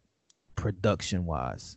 I don't know if that's making sense, but like no i get you they they pushed the genre forward with that one. So this was definitely a, a for sure number two. The you know, fact that kendrick has his own interlude on this shit tells you like what the fuck is up with this one And that like, was hard, bro. like, That I- Kendrick interlude was so hard. And I remember not realizing that was Kendrick until some time after that. And like I knew it, like picture when the song came out and I saw the track list, it said Kendrick Lamar. And at the time I wasn't all the way familiar with him. I knew he was, but wasn't all the way familiar with him. But then after Good Kid Mad City, and then I go back and visit, I'm like, yo, wait, that's Kendrick. That's, him, yeah. That's Kendrick. And my mind was blown. Like Drake, very underrated with finding People, and- star. and that goes to my story. Might as well tell it now. And but uh, I'm not gonna spoil anything for my number one. But just let me say this: saw Drake. Li- I've seen Drake live for every show except Drake versus Lil Wayne, anything pre Take Care, and then I might I missed um the most recent one. I didn't go to the most recent one, but I might have missed like I missed like his beginning shit and ever since Take Care, like maybe like two of his shows. Like I went to uh the one after you if you're reading this. I didn't and, I think I went to the More Life one. I didn't go to the Scorpion one. So yeah. Been to Jungle all of. Club the Club Paradise tour had openers of ASAP Mob with ASAP Rocky and Kendrick Lamar. When I Yeah. tell you you can't find a show like that to this day, you will never find a show as big as that booking was because other shows had J. Cole on it too. Yeah. You'll never there'll never be a tour like that again. That tour was absolutely fuck. ASAP Rocky, Kendrick Lamar, J. Cole, Big Sean was on some dates, and Drake at Yeah. Take Care Drake. And when you see this live, when he sang Shot for Me, when he sang Over My Dead Body, you knew it was just different time because this nigga sang this live and it sounded different than the fucking song, but still sounded fucking immaculate. Practice. Like when people were making fun of him, because I remember this was when I was getting really into heavier rap right before this album, when into interviews and shit. Like not as heavy as I am now, but this was the start of it. Seeing interviews of Drake having to uh do singing lessons and take singing classes. When he was after Thank Me Later, they did like a little MTV documentary of like him getting ready to make Take Care, and it was like, yo, I did this. And when you hear him on I'm on one saying like I'm back, like nigga is is about to be on. Like he told you in DJ Khaled's I'm on one what he was about to fucking do. And without this album, like you said, the decade doesn't like this set the decade off. Honestly, It it, it did.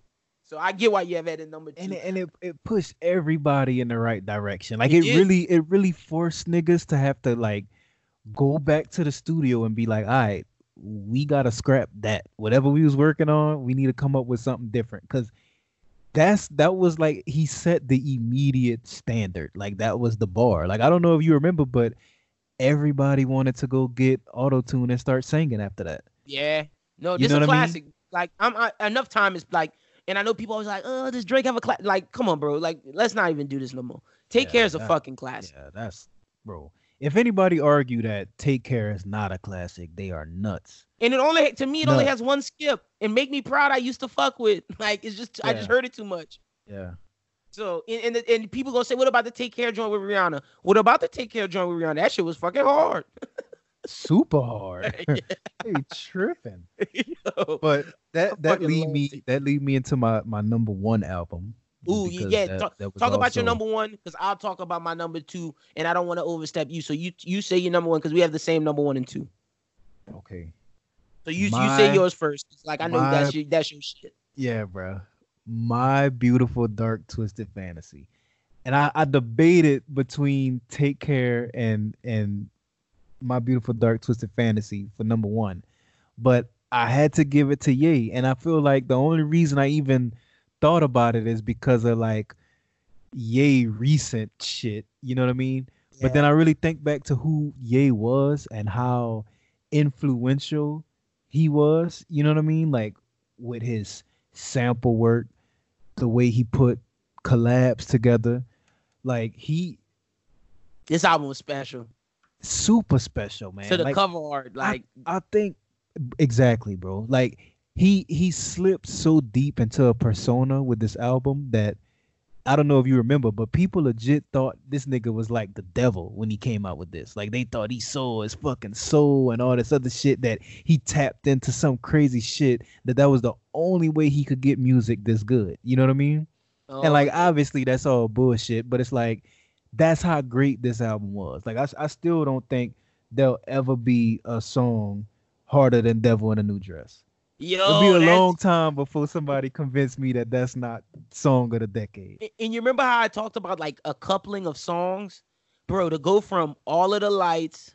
Well, let, let's even let, let's not even do that. To go from power to all of the lights to monster to so appalled to Yeah. so appalled to devil in the new dress to runaway. Nah, fam, that's a special. That's a special. That's a special set of songs. Yeah, bro. Like, oh, Devil man. in New Dress is fucking ama- like, yo, doo, doo. nah, that beat, bro, like, nah, bro. And then I- I'm so appalled, Spalding, boy, yo, like, all of y'all can suck my balls through my drawers. that shit, bro. like, nah, crazy. bro. And then when the Rozay come on and he changed his whole sound, that fucked me up every time. And then Crazy. I always do my Rozay voice, like, nah, that shit is amazing. bro. And honestly, that was the song that made me start fucking with Saha. I had never really Yeah, fucked with true. Saha before that, but I was like, yo, this nigga cold, bro. You killed that. You know what I mean? And it look, oh, but yo, wait, can I call out Ye real quick just cause he threw in shots at Donald Trump? Now he Donald Trump homie. that's all I gotta say. Yeah, for sure. For sure. that, that shit funny. Oh, but nah, bro, this album you can't take away from this album. This album is special. very. Was it? Didn't didn't this wasn't this the album with the Chris Rock um little interlude Think, thing? I think so. Classic, bro. If that, let me let me fact check that. I don't want to say. Think so. Uh, it might. I don't know. I don't know. It could. I don't know. But when I but yo, the Rozay champagne wishes with dirty white bitches. You know what this Yeah. is? Fucking ridiculous. yo, that's Bro, my shit. that was hard. And the crazy thing shit. was, like, at the time, I didn't know what the fuck these niggas was talking about. But like, now that you go back, bro, as an adult and you start to understand like shit that's going on in society, like these niggas was spitting some shit, bro. They Yo, was spitting some shit. Shit is nuts. And like you said about Devin Nugent, dun, dun, dun, that beat, bro, like. dun, dun, dun, dun. Like no, bro, that shit is Oh, hard, bro. the the hardest part about that song is the extremely long pause between Ye and Ross verse. Like there's just like a minute of beat, and then Ross start rapping, and he just started eating, bro. yeah, he Like did. that was one of Ross's hardest verses. bro. Facts. No, I agree. Oh, Oh well, God. I got a question for you. Who had the hardest verse on Monster? Jay Z, Rick Ross, Nicki, or yeah? that's tough, man. What you gonna say? Let's see what you got. Huh? What you got? Cause I know mine. Mi- Mine is Nicki. man, and Nicki did murder that, bro, but I gotta go Jay. Oh, I gotta going go Jay? Jay. Okay, okay. Cause Nothing Jay wrong with that. murdered that. bro. Yeah, he did. They all did though. That's the crazy Sasquatch, thing. Godzilla, King Kong, Loch Ness. That shit was tough. Yo, niggas that murdered that. tough, bro. That was, or fucking pull up in a monster automatic gangster. fucking Yeah, bro. with a bad bitch that came from Sri Lanka. Like, nah, that was a different Nicki Minaj. That was different. That was a different Nicki Minaj. That is why, to me, I can never put Cardi B above Nicki Minaj because Nicki Minaj gave me a monster verse. Like, yo, I can't, I can't, bro.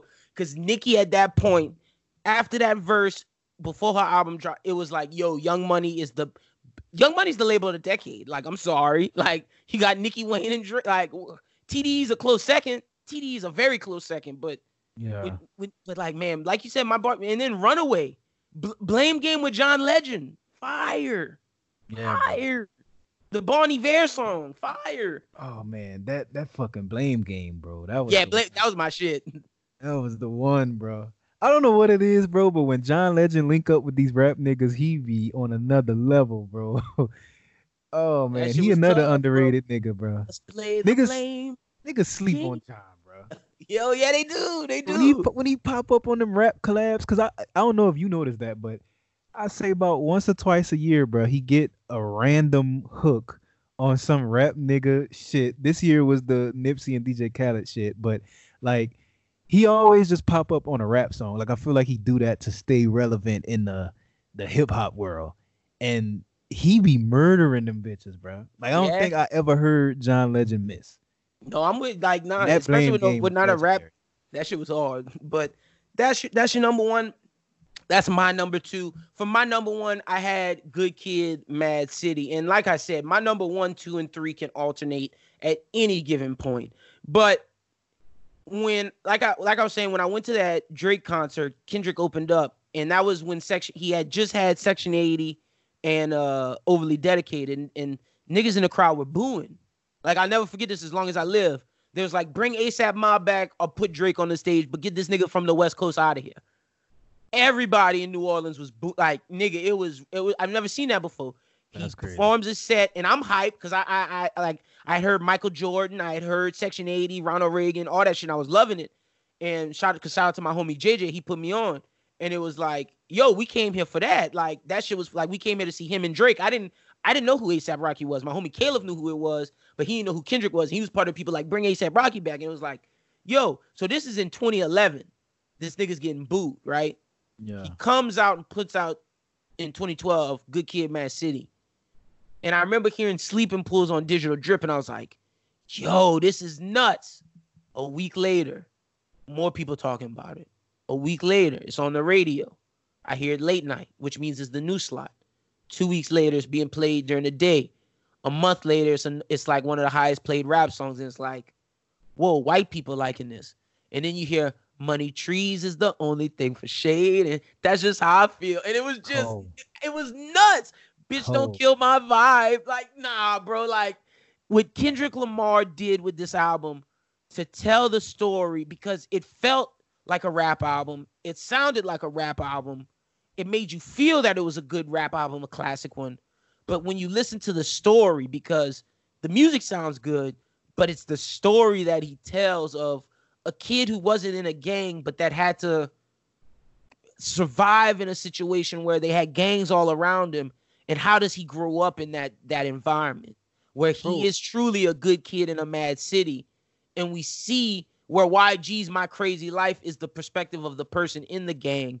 Kendrick Yeah. is the friend of the gang member and you see how he's being pulled from all sides because he may have a friend who's a crip a friend who's a blood and they're forcing him to choose. And it's like how do I get home? And it's fucking amazing backseat freeze like nah art of peer pressure poetic justice with Drake. See, I wish Kendrick and Drake would do more collabs because like this was amazing. Good kid, Mad City, sing about me, sing about me. I'm dying of thirst is still one of my, arguably one of my favorite songs on the fucking album. bro, and- Black Boy Fly, man. it's a bonus track, but it's fucking dope. Compton, the recipe, like talk about no skips. I don't think this album has a skip. I don't. Yeah, maybe real with Anna Wise, maybe. man. Nah, definitely no skips. I'm looking and I'm trying to think of one. I don't see any Nah. because I don't count the bonus tracks, but even the bonus tracks are hard. Yeah. Yeah, I'm I'm counting the bonus tracks. I'm still Because I love Black, I love Black Boy Fly. yeah, Black I'm Boy, still that's my shit. I still listen to that shit. still not skipping, bro. But like and and again, this is another one of those albums that when I first heard it, I wasn't listening how I should have been. You know what I mean? Because that's Mhm. that's one thing about like art that I realize is that you got a lot of people who are listen for like surface value. So they're gonna listen to the beat, they're gonna listen to how he, you know, he sound over the track and you know, if that that's enough to give them a vibe, they like, all right, this I fuck with this. but when you really start diving deep into what Good Kid, Mad City was, The whole religious concepts, the Bro. concepts of alcoholism in the black community with swim, like, oh my, and then like the, the idea of should I fall to the temptation of lust, like everything in this album, bro. It's yeah, bro. it's taught in college classes for a reason. Yeah, I, I, I honestly, bro, I think that this album needs to be in, in like on the big screen. Like they need to figure out a way to make a movie out of that. You know what I mean? Because I think I think the message behind this album is something that every minority, every black person for sure, but every every minority, anybody who feels like they are in a situation where they're not set up to win, they should they should do a little deep dive on this. You know what I mean? Because it's Yeah. like he honestly he told what it was like to come from That area. somewhere where he was destined to not be what he is. Facts. You know what I mean? Like just looking at his situation, you would never ever, you know, if somebody would have looked at, you know, Lil Kid Kendrick, they would you, you're not betting any money that he turned into what he turned into. You know what I mean?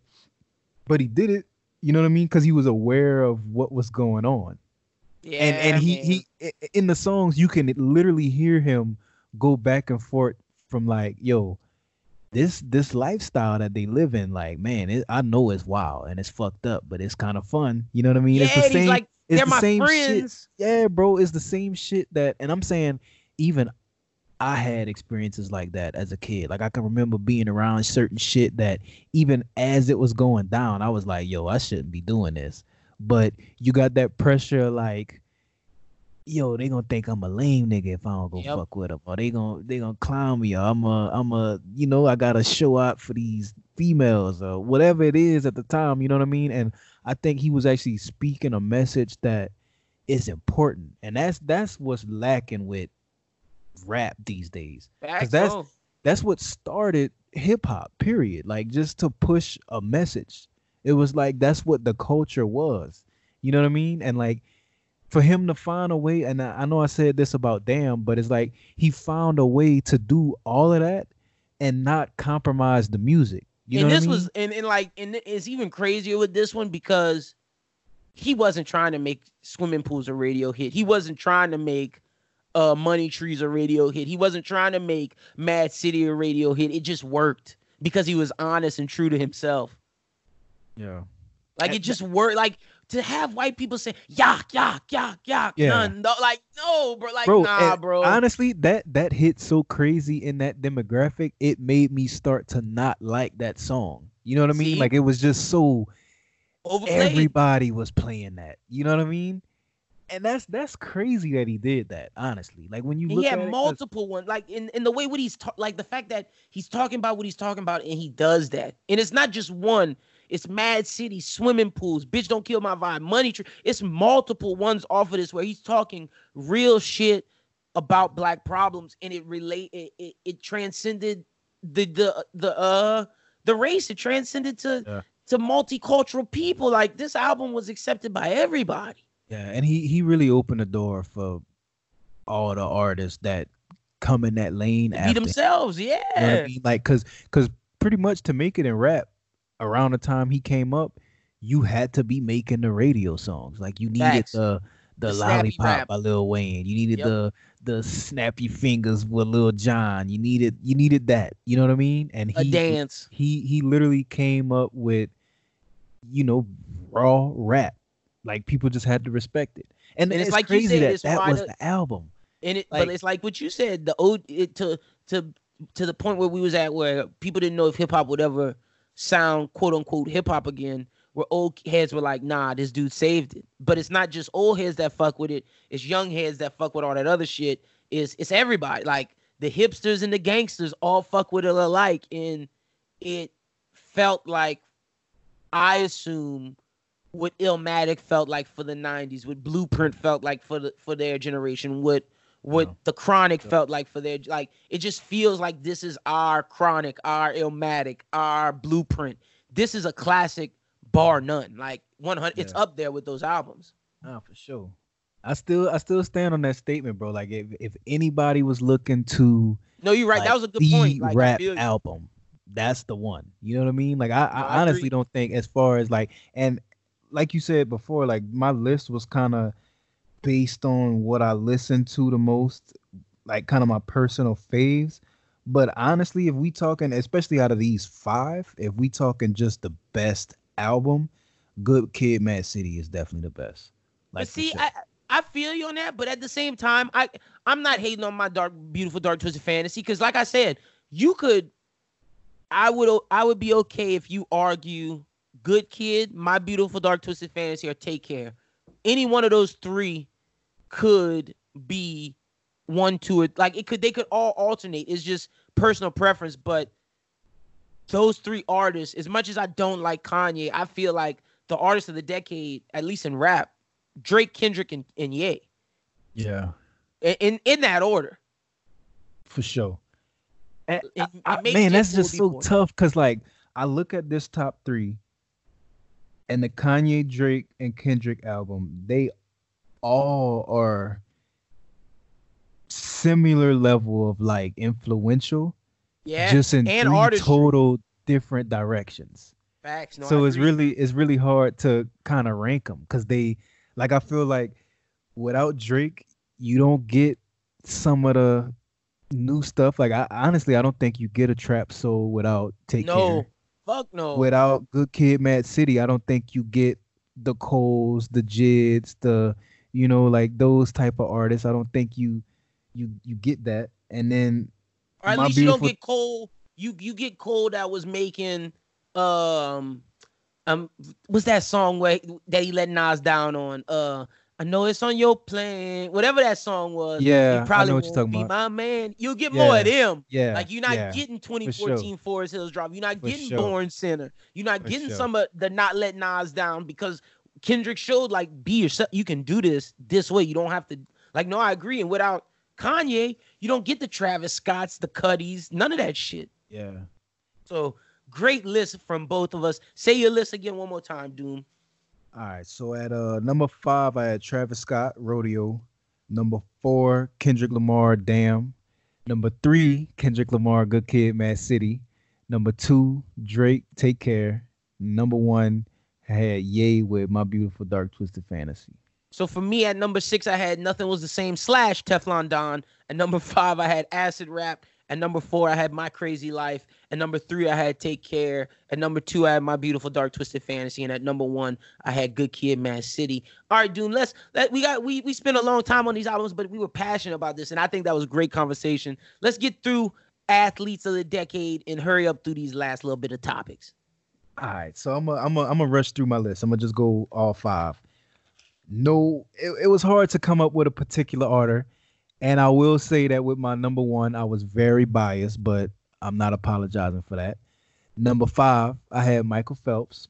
Solid, Number four, I had Serena Williams. solid. Number three, I had Conor McGregor. Ooh, okay. Number two, I had LeBron James.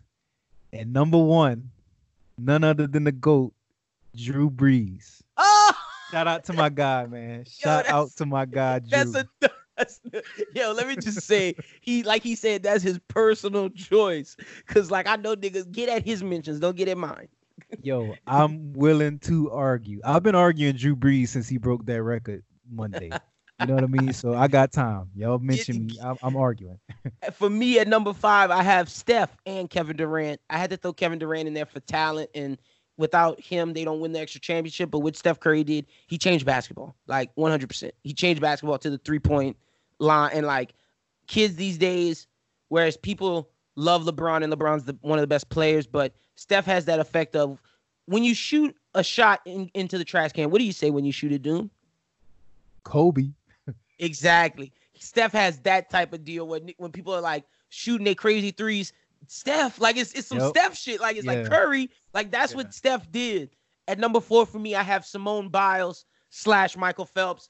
Got to give love to the Olympians because they have to do it every four years. But Michael Phelps dominating the swimming, and Simone Biles has ran gymnastics for the past however many long, and he she's arguably one of the she's arguably the best gy- gymnast of this decade and of this generation. No So doubt. shout out to I- her. I, want to throw this in real quick, bro. Shout out to Michael Phelps because I don't think I ever watched swimming Me ever neither. in life before this nigga. Yeah, I so agree. he was super influential. He deserved that spot on that list because Yeah, I don't think niggas even gave a damn about the swimming portion of the Olympics before this man. So shout out Michael no. Phelps. Michael Phelps won like what 12 uh 12 um 12 gold medals Yup. in a, in an Olympics. and like- he did all that while smoking that Smoking weed, weed, and yeah. didn't apologize for it. So I No. fucks with my nigga Michael Phelps, man. Michael Phelps is a fool, bro. Michael Phelps won gold in the 2012 Olympics in the butterfly, the medley, the the freestyle, the medley. He won two silvers, and in 2014 he won three golds. In 2016 he won one, two, three, four, five goals. Like this dude just was winning, bro. 2010 he won one, two, three, four, five goals.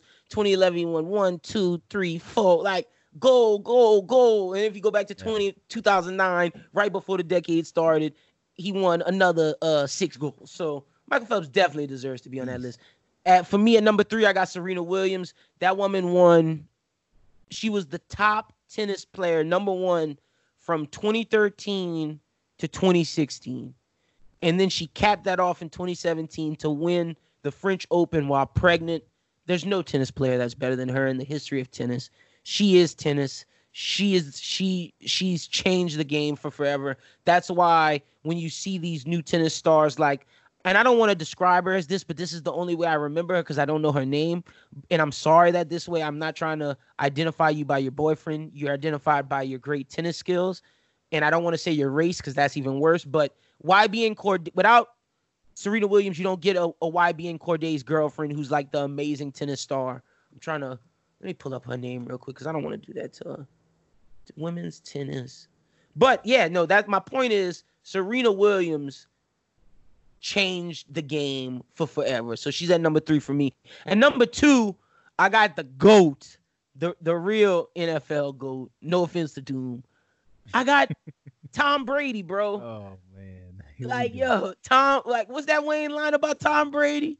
Whatever that shit is. With Tom Brady, oh, it's Naomi Osaka. Yeah, without without Serena Williams, you don't get Sloane Stephens, and Naomi Osaka, these young African American women who are dominating tennis. But Tom Brady won, bro. Tom Brady won rings, dog. Like you, as much as you love Drew Brees, as much as I love Drew Brees, as much as the next man. And Drew, Drew got the records, but Tom got the records too. Tom got rings, dog. Like, hold on. See, Hold and, oh. and I, I can I, I don't know how much time you got, but I can I can argue why Drew made it on my list and not Tom. Cause I, I, I just feel like Tom Brady had the perfect situation to be that. Not taking anything away from his greatness, because he is great. You know what I mean? He is one of the GOATs. But I think without Bill Belichick, without the politics of the NFL, just loving the Patriots for whatever reason, he has a different career. Not saying that he wouldn't be successful, not saying that he wouldn't still have rings, See? but what I about think Drew with Sean? I think Drew without Sean, it don't See, happen. But I think, bro, like Because him and him and him and San Diego wasn't fire. yeah, but they literally have to overcome the bullshit every year. Like, think about, think back to the early 2000s, like 05, 04. We was like the, the what the Pels are in the NBA oh, we to the asked, like, NFL. no, Drew Brees changed the entire narrative of the Saints. I agree with that one hundred percent. we, bro, He a goat. Like I, I that's why man, he won the enough- Super Bowl with a horrible defense, bro. Yeah, no, and that, and that's why Come on. in Bros Who Ball we have a con- and I, and I know I'm spoiling a segment, but whatever. It- we we gonna hear it anyway. And Bros Who Ball we argue about Peyton Manning versus Drew Brees, and I'm choosing Drew Brees. Like al- already, like that's that's one of our discussions, and I'm choosing Drew Brees because for the things you're saying. But if we talking best athletes of the decade, I gotta go by championships. Tom won one in 2018. Tom won one in 2017, and Tom won one in 2014. You dig? Like that is that is greatness. All of the age of how old was he in in uh how old was he in 2000 and shit? What is he right now? He 43 or 42? He 42. So in 2018 he was 41. In 2017 he was 40, and then in 2014 he was late 30s. That's old man, dog. Yeah. Like that. I, that nah, was- I give him his props. Accolades wise, you can't argue him. He got he got the best accolades in NFL history. You know what I mean? But I I don't know. Maybe I just like I deep diving and thinking too crazy in the shit. But it's like I feel like his road to that was not paved for him, but it was it was set up for him to do that. Oh, not I feel- and again, I'm not taking anything from the fact that he actually did it, but it was definitely designed for him to do that. You know what I mean? No, I, I feel you, and I'm like, like, like, like, like we were saying, this is our personal list. So I'm not hating on you with Drew Brees. Like I said, if y'all want to argue, get at him at Lil Doom SJE. At number one, I got LeBron James, baby. I'm not hating on the King. The King changed basketball. Yo, player empowerment. Without LeBron doing what he did, like without LeBron going to the Heat in 2010, you don't get KD and Steph. You don't like LeBron, where Michael Jordan. I Michael Jordan and the Dream Team made basketball an international thing. LeBron James made it the biggest, the the the biggest th- like. And I know I don't want to take anything from Jordan because Jordan did make it worldwide, but LeBron made it global to the sense of basketball. To me, if you, I know people in in America, the most popular sport is football, but basketball is right behind it. And to me, worldwide, basketball is the second most popular sport after soccer. Like Yeah. basketball is the shit, bro. And without LeBron James, it doesn't have that. So much so that the league is desperately looking for their new star because LeBron's getting old, and we don't know who's gonna take the torch from him. Giannis. But That's, that's, what they a hope. whole whole nother or argument Luka. for another I day. think I, don't, Luka would. bro. I think the league really wants Luka to take it so they could be really worldwide. they they want Luka for that exact reason, just what you said, because he more marketable to the international Facts. audience. and to white But- America.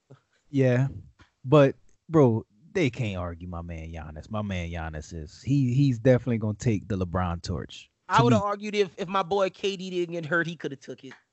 Yeah, I bet he still got a chance. I think KD gonna shake back. Yeah, I hope so. Not. I, I've been I've been listening to him talk since he been injured and shit. He been it- working. it's- It sound like if he wanted to, like if if you know it was, you know, back against the wall situation, like you gotta play. He good to play, but he taking his time. So when he come back, they ready to do some shit. And I think if he win without the Golden State Warriors Oh, situation, it, it, it raises his legacy. yeah, he goaded. He No goaded. facts. Whether it's in Brooklyn, I don't know what his contract looked like in Brooklyn, but I'll say if he do it in Brooklyn, he go it. Oh, they- they bro, look- you do it in New York. It's over. Yeah, they they he looked nice prior to, or let me not say he. The Nets looked nice prior to him and Kyrie getting there, but whatever little changes they made since getting KD and Kyrie, bro, it's they Kyrie. It's, They don't. Ky- it's Yeah, they don't. They don't look the same. So Like, and, and the funny thing is, Kyrie got hurt and they started winning. yeah, Like, it's Kyrie. Like, that's the. But we're not talking about that. Let's let's get to the because Kyrie is definitely the problem. But yeah. the final two topics we got before we get into bros who ball, and they're both about athletes, just to transition, bruh. And and we don't even have to stay too long, but these niggas clowning, bro. Why J.R. Smith? But J.R. Smith wife knows she wrong for doing what she did, posting about God, Father God, bring my husband back. Father God, pray for they for, for my children so they could get their father back in their lives. Because uh uh J.R. Smith and his wife are separated because J.R. Smith, shout out to him, is with Candice Patton. And if you don't know who Candice Patton is, that is Iris West from the CW Flash, and she is beautiful. so shout out to J.R. Smith. That's fire. Beautiful indeed. Shout Like- out to J.R. Man. Let me find out. I'm trying to find that thing J.R. said because I you remember when I told you I gotta read this to the people because this shit is hilarious. Oh yeah, so J.R. Smith says this to his wife's response about Father God, please bless Candice and J.R. so they can break up and J.R. could come back to his family. J.R. said this: IG ain't a place for relationships, but God told me to tell y'all I've been separated for months now. He doesn't understand why his child of God failed to mention that Father God. Hashtag that's all. J.R. Smith a clown, bro. That's hilarious. J.R. Smith is a nut. Bro. bro, he went on there and just straight made fun of her. That's bad, bro. Cause you know for her to make that kind of post, she crying? she too was she hurt. Bro, that was next level like pain. Where like you know after she posted that shit and caught her head, she immediately regretted that shit. Oh, facts. She had to, bro. That sounded nuts to me. nuts. yeah, it was bad. It was bad. J.R. Oh, Smith Oh, res- response did not help. Oh, I wonder should've- how. I wonder how Candice Patton from The Flash feel about all this. I know she don't like this shit. Yeah, she she probably feeling She might leave hell. J.R. after this. Yeah, I, I know she ain't feeling that. but that's that's why old girl posted that shit.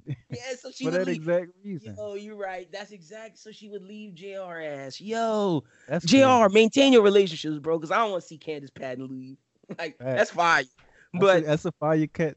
speaking of one nut to another nut, why is Antonio Brown after pleading with the NFL and then saying, you know what, fuck y'all again for the fourth time or however long he said, he is campaigning to put out an album. But yes, not only is he campaigning to put out an album, his campaign for his album, I don't know if this is what his album is titled or his song, but his campaign is called hash is called No More 2020 No More White Woman.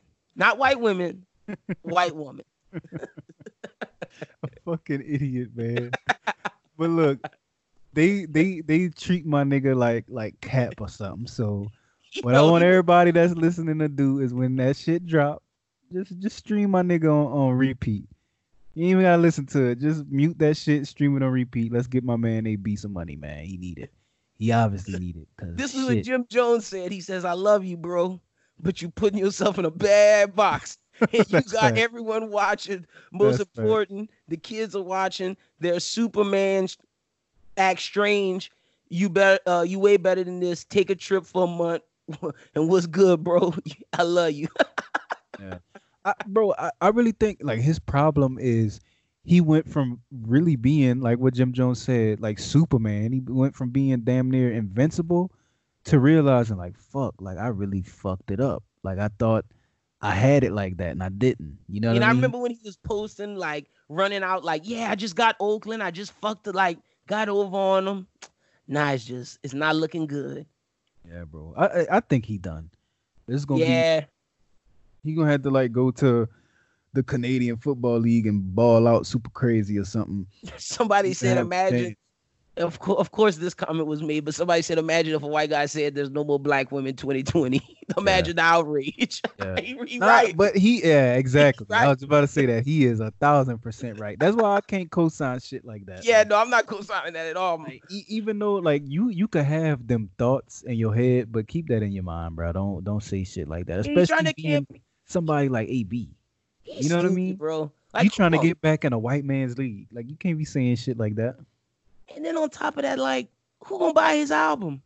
Nobody. That shit about to be super trash. I'm And curious to see Sean what it's gonna sound like. He worked. Wait, you didn't know this? He working with Sean Kingston. So that's, that's, crazy because Sean Kingston actually talented, bro. He wanted to slept on talent. He ain't, he ain't, Sean Kingston ain't put nothing out in God knows how long. for him, but he like producing and writing, bro. This Oh, nigga's yeah. cold, bro. Don't sleep on Sean, bro. You he right. nice. He But- nice. Doom, that's all we got. We we didn't kept the people long enough. Let's get it's almost that time to get in the bros who ball. But tell them where they can find you at on social media. Twitter and Instagram at Lil Doom SJE. And we gave you a, a big helping of the pod. So because we're not gonna be here for Christmas vacation, Doom, enjoy your Christmas break. We will be back on uh January 2021, January 2nd. So I'll talk to you then, June. But right now, let's get into Bros Who Ball. Yo, you know what time it is? It's time for Bros Who Ball. Joining me always is Adam Schubert, Julian, and Justin Baptiste. Shuby, how you doing, bro? I've moved on to my hockey hats because you know, you know, the Pelicans suck, the Knicks suck, Alabama's not in the playoff, so it's all about the Penguins. Yeah, it's a it's a rough time for you, bro. Like I'm not gonna lie to you, it's rough. Julian, how you doing, bro? I'm doing well. Just waiting for this Sunday at Sunday afternoon at 3:25 Central Time to watch the game of the week: Cowboys versus Eagles. We're gonna tell a lot. Oh, we'll talk about that in a little bit. Ju- uh, Justin, how are you doing, man? I'm doing good, man. It's almost Christmas, so you know, you know, it's family time, basketball games. You back in town? Not, not yet. I'll be actually, I'll be back tomorrow. Oh yeah, and, oh yeah, because uh, isn't your brother about to have his graduation ceremony? Yeah, yeah, Friday. Thanks. So Congrats That's also a good time. He's my congrats to B. so, Yeah, Yeah. Like, shout out to Brandon. I fucks with for Brandon. sure. Me and I see Brandon more than I see your ass, boo. but yeah, I'm, I'm so happy you laughed at that. You my you my friend, Justin. I fucks with you. But let's uh let's continue. Oh, Shuby, real quick before we uh get started. By the time the people are hearing this, Rise of Skywalker Day. Yo, hi, okay, wait. I know this isn't Bros Who Binge, and we'll get to uh the sports and everything, but I want to ask you since our episode dropped early and me and you go see it tomorrow, the review will be out Friday. Are you worried about the initial reactions that people are saying? Uh, I've seen more positive than negative, um, Mm. but okay, the negatives are concerning. Yeah, bro. That I just me and you haven't talked about that at like even off air. The negatives are like wigging me out, but we'll see tomorrow. You know, be Well, I mean, what it's, I mean, yeah, we won't talk too much about it. It just seems like it's getting like the same kind of reaction that The Force Awakens did. And I didn't dislike The Force Awakens, so it's fine. True, true, true. All right, let's get into it because this is not movie talk. This is we talking some sports. We'll get to Justin in a little bit for the NBA, but first we got to talk some football. Uh, Joe Burrow won the Heisman. That happened between the last episode and now. Congratulations to Joe. Knew that was gonna happen. Good for him. Like, love this speech. Love everything about it. Shout out to LSU. That was a Uh, you know- historic Heisman victory, man. Yeah, well, didn't he have like the most? The, lo- uh, the most votes, the most margin of victory. Uh, Yeah. The most first place votes. it was big. yeah, it was a landslide. It was like 90 something percent. It was a landslide. Yeah. Um, I think we have to okay because, ladies and gentlemen, we're not having an episode next week. I want to say we have to pick because we'll be off for Christmas. Don't we have to pick the game? Yeah, that's next Saturday. Okay, yeah, we do. Let's talk about it. Oklahoma takes on LSU. Let me get a pick. What's up? We got to pick these games because that's next week and we're off next week. So Well, that's Um, an easy pick. I think everyone's gonna say LSU. I just, you know, well, I can't speak for everyone, but I think everyone's gonna take LSU to be honest. some Uh, things have happened though. Oklahoma lost a key defensive lineman, and LSU lost Clyde Edwards-Helaire. He has a hamstring injury, and I don't think he'll be playing. Does that change how any of you guys feel about that game? I mean, I go ahead. I'm sorry. No, you go ahead. I'm sorry. No, I mean, I, I, I, I would ride with LSU for this pick for sure. Uh, but I just, I don't think Oklahoma's getting enough credit to, to where you. like I feel like I feel like they're going to play a competitive game. It's not like they're going to get out, go out here and get blown out. I mean, it's not like the SEC has been playing that spectacular of defense this year. I mean, Oklahoma's could probably put up 20, 30 points. Now LSU Yeah. could probably put up 40, 50 points, but you know, we'll see how that goes. I mean, I, I just can't, you know, Jalen Hurts has played this team before. Like Jalen Hurts is not scared. Like, I mean, he's going to go out there and do his thing. CeeDee Lamb's one of the most talented receivers in the whole entire If country. you ask me, the talented, like the the number so one I mean, guy. so there's talent on this Oklahoma team. It may just not all be on the defense. Where so that's like the lacking part of it. But I, I just you know i mean we're in Louisiana country, so I mean like there's just no one out here that you can go and have a.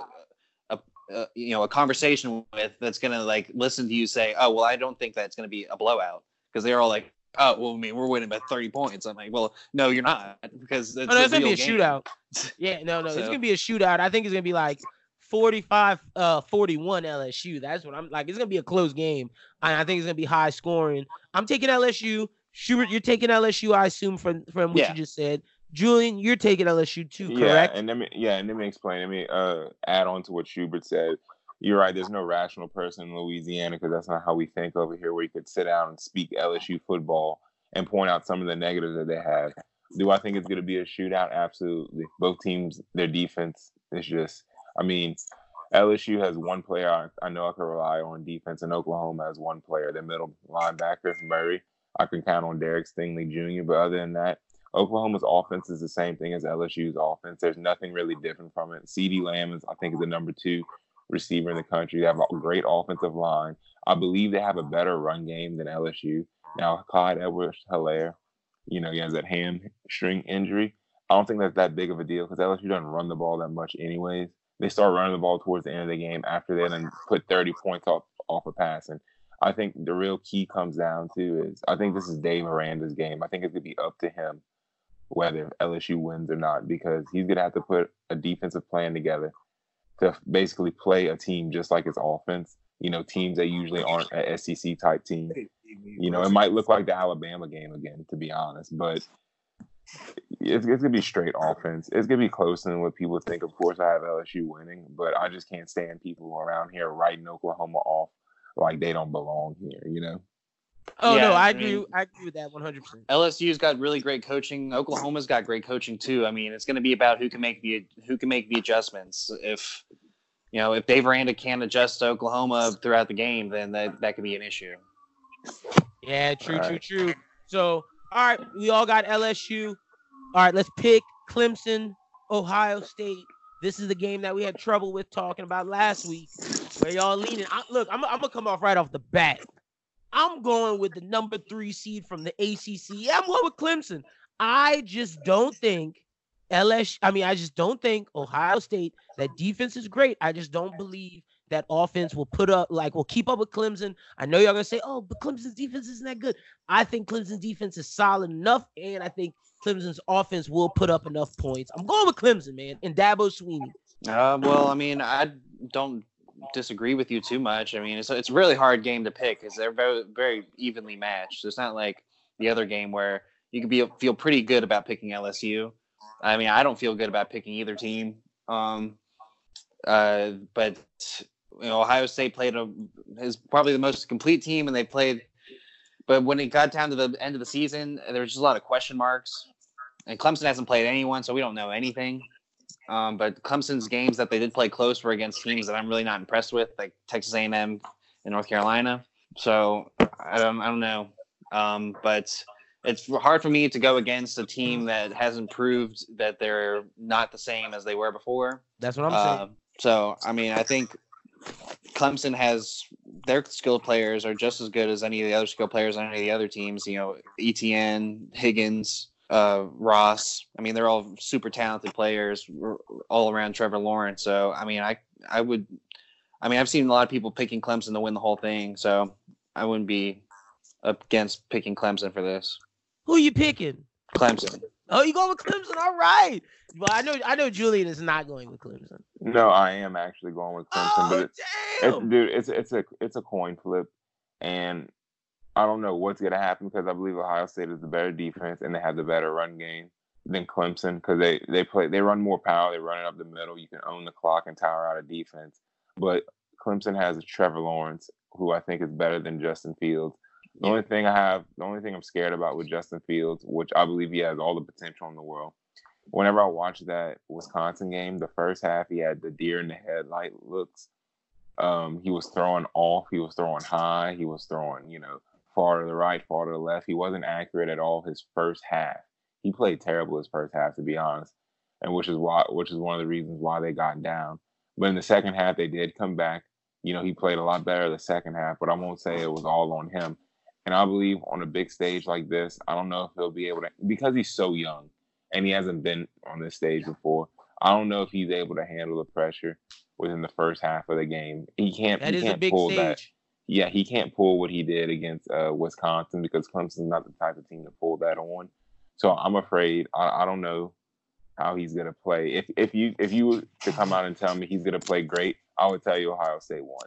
But I'm not so sure he's gonna come out there and play so great just because of you know how bright the lights are for this game. So because of that, I'm going with Clemson, but I wouldn't be surprised if I'm wrong. And It's a and, coin he- and the coaching staff at Ohio State is also and it's pretty young. I mean, pretty rook- uh, yeah. inexperienced with being in this position. Sure, they've been around the position, but you know, Ryan Day's never been the head coach here. He wasn't the he wasn't the man calling it. At the end of the day, who's calling that shot? That was Urban Meyer. when Hey, but Yeah. he did he did make some adjustments for that Wisconsin game, and that's when you know he's going to be a great coach. Any coach For that sure. can come in and make adjustments like that. Only coaches I think of that was able to do something well like that was Nick Saban. You know, coaches like that make great adjustments at halftime to completely change a game. That really means something. So I understand what you're saying, but I have a lot more faith in Ryan Day than the average person would think. You know, because oh, he's a first year rookie. You know, eh, Urban Urban Meyer, you know, left the keys to him for a reason. So, you know, I, I have a lot of faith in him. Well, we're all going with Clemson. I'm shocked. I thought you guys were going to go with Ohio State. I thought I was going to be the one. Oh, we wouldn't be shocked if Ohio State won. Like it wouldn't, you know. Oh, no, the- yeah. The, the That would- line that would that be a game shock. is like minus one or something like that. Clemson's favored. All right, let's pick some other games because as I'm realizing, since we're not going to be on air next week, we have to have the, the New Year's games as well. Shuby, who you got, bro? Michigan, Bama. Who's winning that game? Bama. Bama, Julian. Who you got? You got Bama too. Roll Tide. All right, let's go. Uh, Oregon, Wisconsin. Who do y'all have? Uh, I'll go with uh, I'll go with Wisconsin. Is, is right. all, I mean, if Jonathan Taylor's playing, I don't know if he's gonna play. Mm, I think he's gonna play. I think why not play? Raise your draft stock. But I mean, does he think like, oh, not I mean, play? He's top ten. Uh, man, dude, that, never that's a really cl- that, that's a really close game. That's a really hard one to pick because or- Oregon kind of changed their style on offense from what they used to be. They run power a lot now, and uh, what I saw at that Utah game, I I don't know. I have to go with Oregon. I think All Oregon right. could hold their own. Yeah, and I'm, I'm kind of leaning with you on that Oregon game. Like, so I got Oregon, Bama. Julian has Bama, Oregon. Schubert has Bama, Wisconsin. Let's go, uh, Minnesota, Auburn. I'm rocking with Minnesota on this one, man. I don't trust Bo. Like we talking about Justin Fields, I do not trust Bo Nix in this this situation. As, even though Auburn's defense is the arguably one of the best defenses in the country, I'm I'm rocking with Minnesota in this one. Should be who you rocking with? Auburn. Ooh, Auburn. Okay, If okay. Derek- Julian. Brown's playing. Yeah, that Uh, defensive lineman, huh? Yeah, Yeah. true. If if Auburn's defensive line plays, I'm going. I'm rocking with Auburn. All right, sure. all right. Let's get the final one. Georgia, Baylor.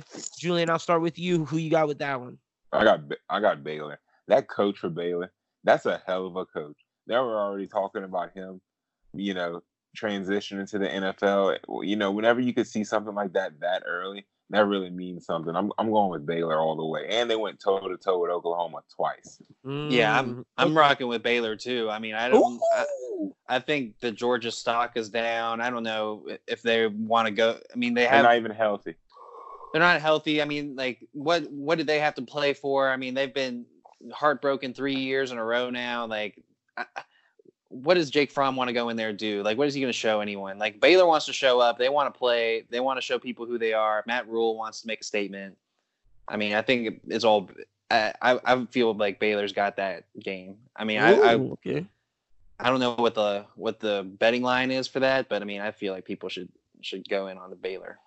All right, I'm not gonna pick that game because I don't know too much about Baylor. I'm gonna just be honest with the peeps. That's why I go to my college football guys. But word, that's our picks for this week. I mean, for next week. So uh, as you guys know, we're not dropping an episode. Listen to it if you're listening now, come back next week. You know, check it out again if you want. But just know we gave our picks for the college football games. Let's jump into the NFL. Look, Ravens won, number one seed, no problem. Patriots, they won. Uh, we expected them to beat the Bengals. Shuby, we got to talk about this game, brother. The Texans and Titans. Boy, Oh, was yeah. I I was texting you the whole time, like, yo, Kenny Mills inching up closer, but he still inched up closer because the Steelers freaking lost.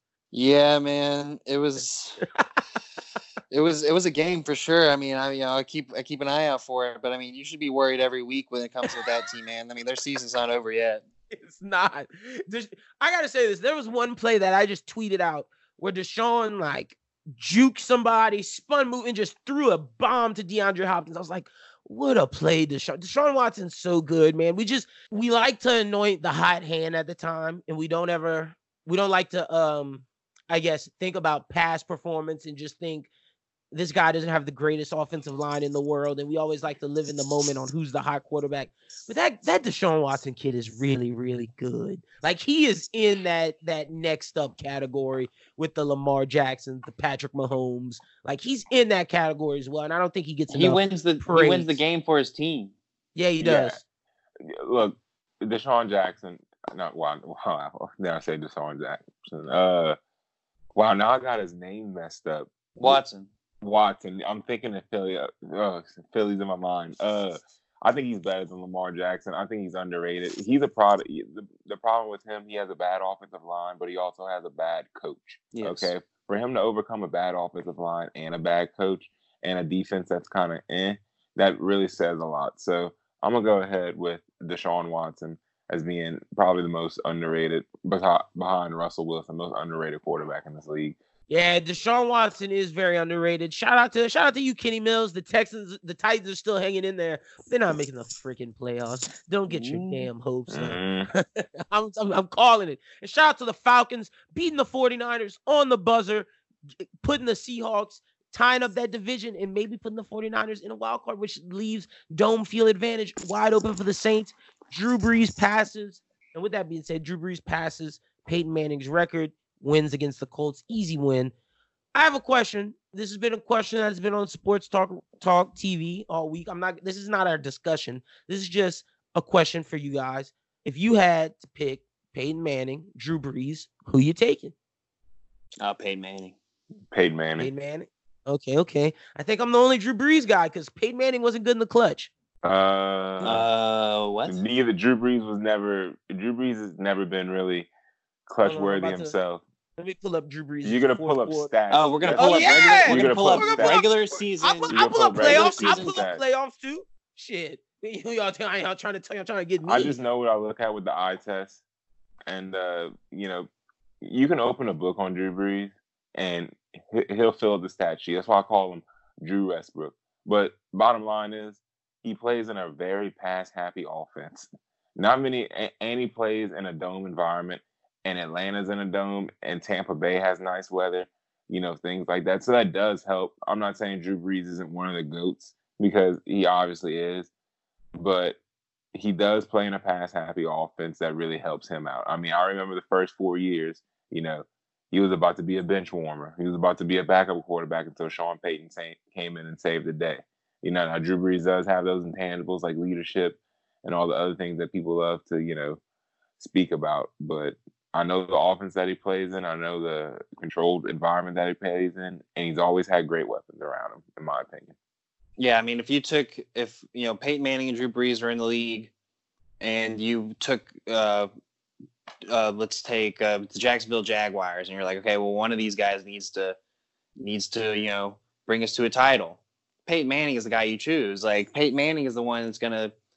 I mean, I, I can't. I, Drew Brees has gone to, to multiple places and not succeeded. Peyton Manning has gone to two places and won two Super Bowls. Are, are you are you are we counting that that Super Bowl where the, the Where Brock Von Miller Osweiler won it? brought them halfway through the season. Yes, yes, and and uh freaking Von Miller won it for him. So let, I'm not counting that one, dog.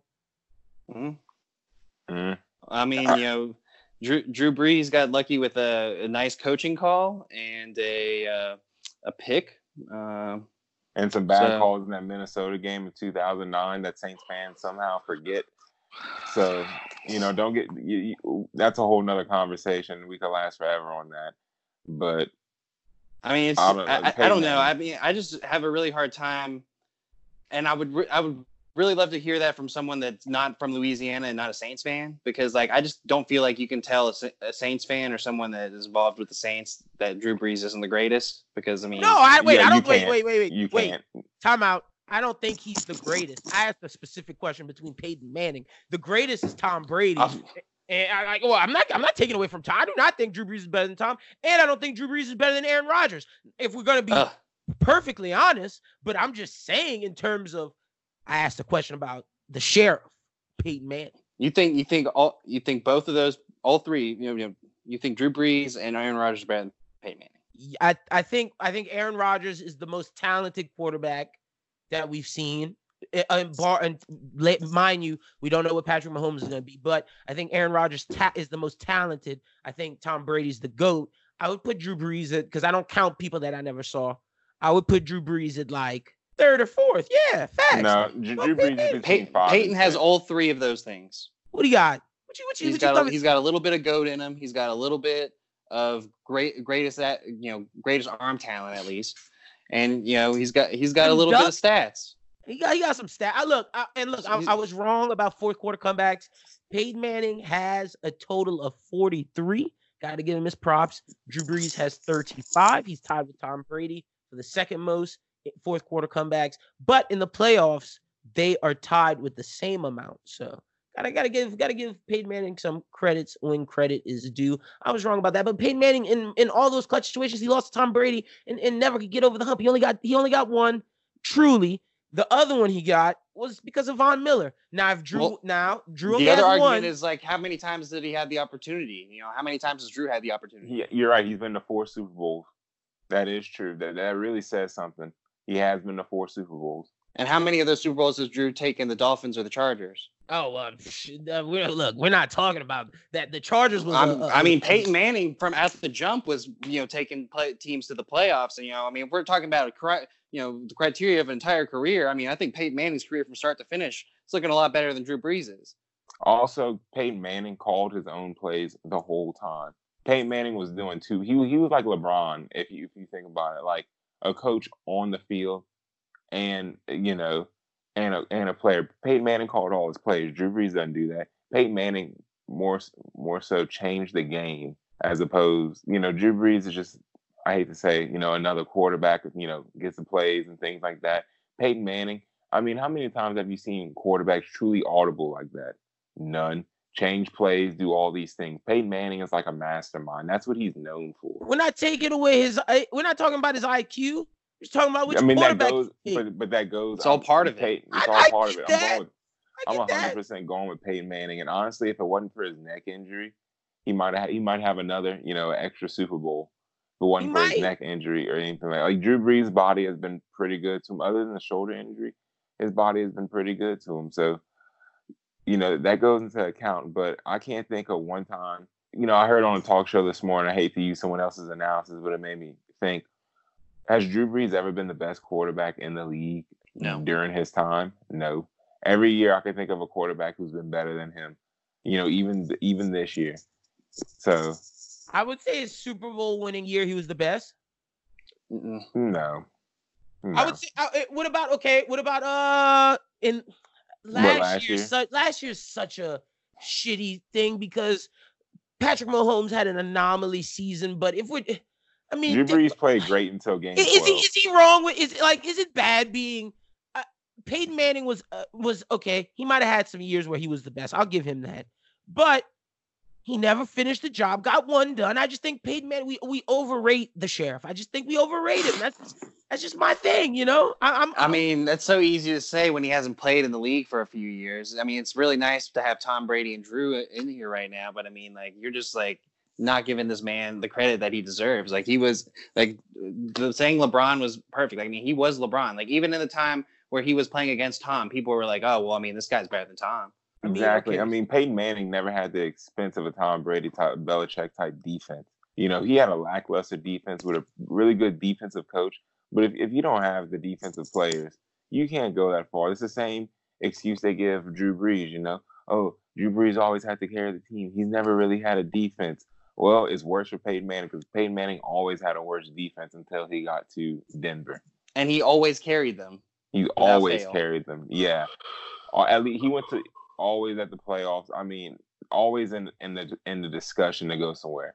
I mean, the last time Saints been in discussion for the Super Bowl was this year and last year. Before then, you were never here. This Saints year, last Super year, and the year before that. I'm not letting you do that. I'm not letting you do that. Oh, really? I'm not letting you do that. Mm. This year, last year, this year, last year, 13 and 2. Year before that, 11 and 5. Then we we had a three-year stall where our defense was fucking ass. Year before before that three-year stall, 11 and 5. Another year where he was hurt, I believe, in 2012, and then 2011, 13 and 3.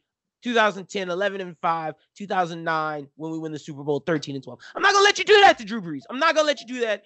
And because if you want to talk about shitty defenses, we could talk about shitty defenses. The Saints has had shitty defense for majority of Drew Brees' career with the Saints.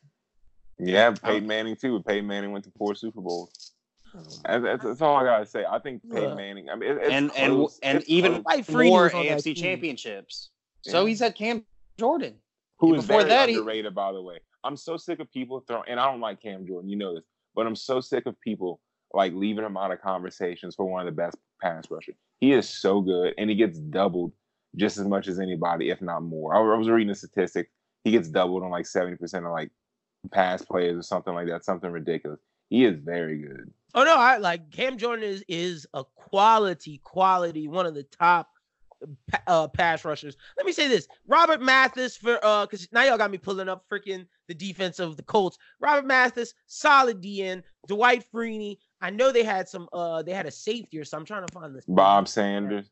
Yeah, he wasn't man. that great for you to think of it. Look, put it this way. The Colts defense were like LSU's defense. A bunch of names and one really good player. Solid. Oh, solid. Bethea. Uh, yeah, man. Solid. Fucking fucking Saints never had Jonathan a Vilma.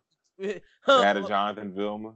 You know, the Saints had some good defensive players. Don't get me wrong. Darren just Sharper. we can't talk. Yo, leave. Let Brandon Brown. Let that. Let Brandon. Br- Yo, Brand, when we had Brandon, uh, fucking Browner, I was like, yo, what? The, that dude got so many penalties that year. He just didn't fit. He he reminds me of Eli Apple. He just didn't fit in the defense. And we thought he was gonna come change everything. But No. I just want to ask that question. We spent a little longer on it than I intended, but I just want to ask y'all: Bills won 17 to 10 against the Steelers. Solid win for Josh Allen. Uh, Cowboys beat the Rams handily. Got to give y'all something, Julian. Y'all beat them handily. I think that was the first game where y'all's team played a complete game, and Dak was injured. Dak had 212 yards, two touchdowns. Tony Pollard, 131 yards off the bench, one touchdown. Zeke, two touchdowns, 111 yards, and uh, the defense played pretty well. Got to give him credit. Sean Lee had an interception.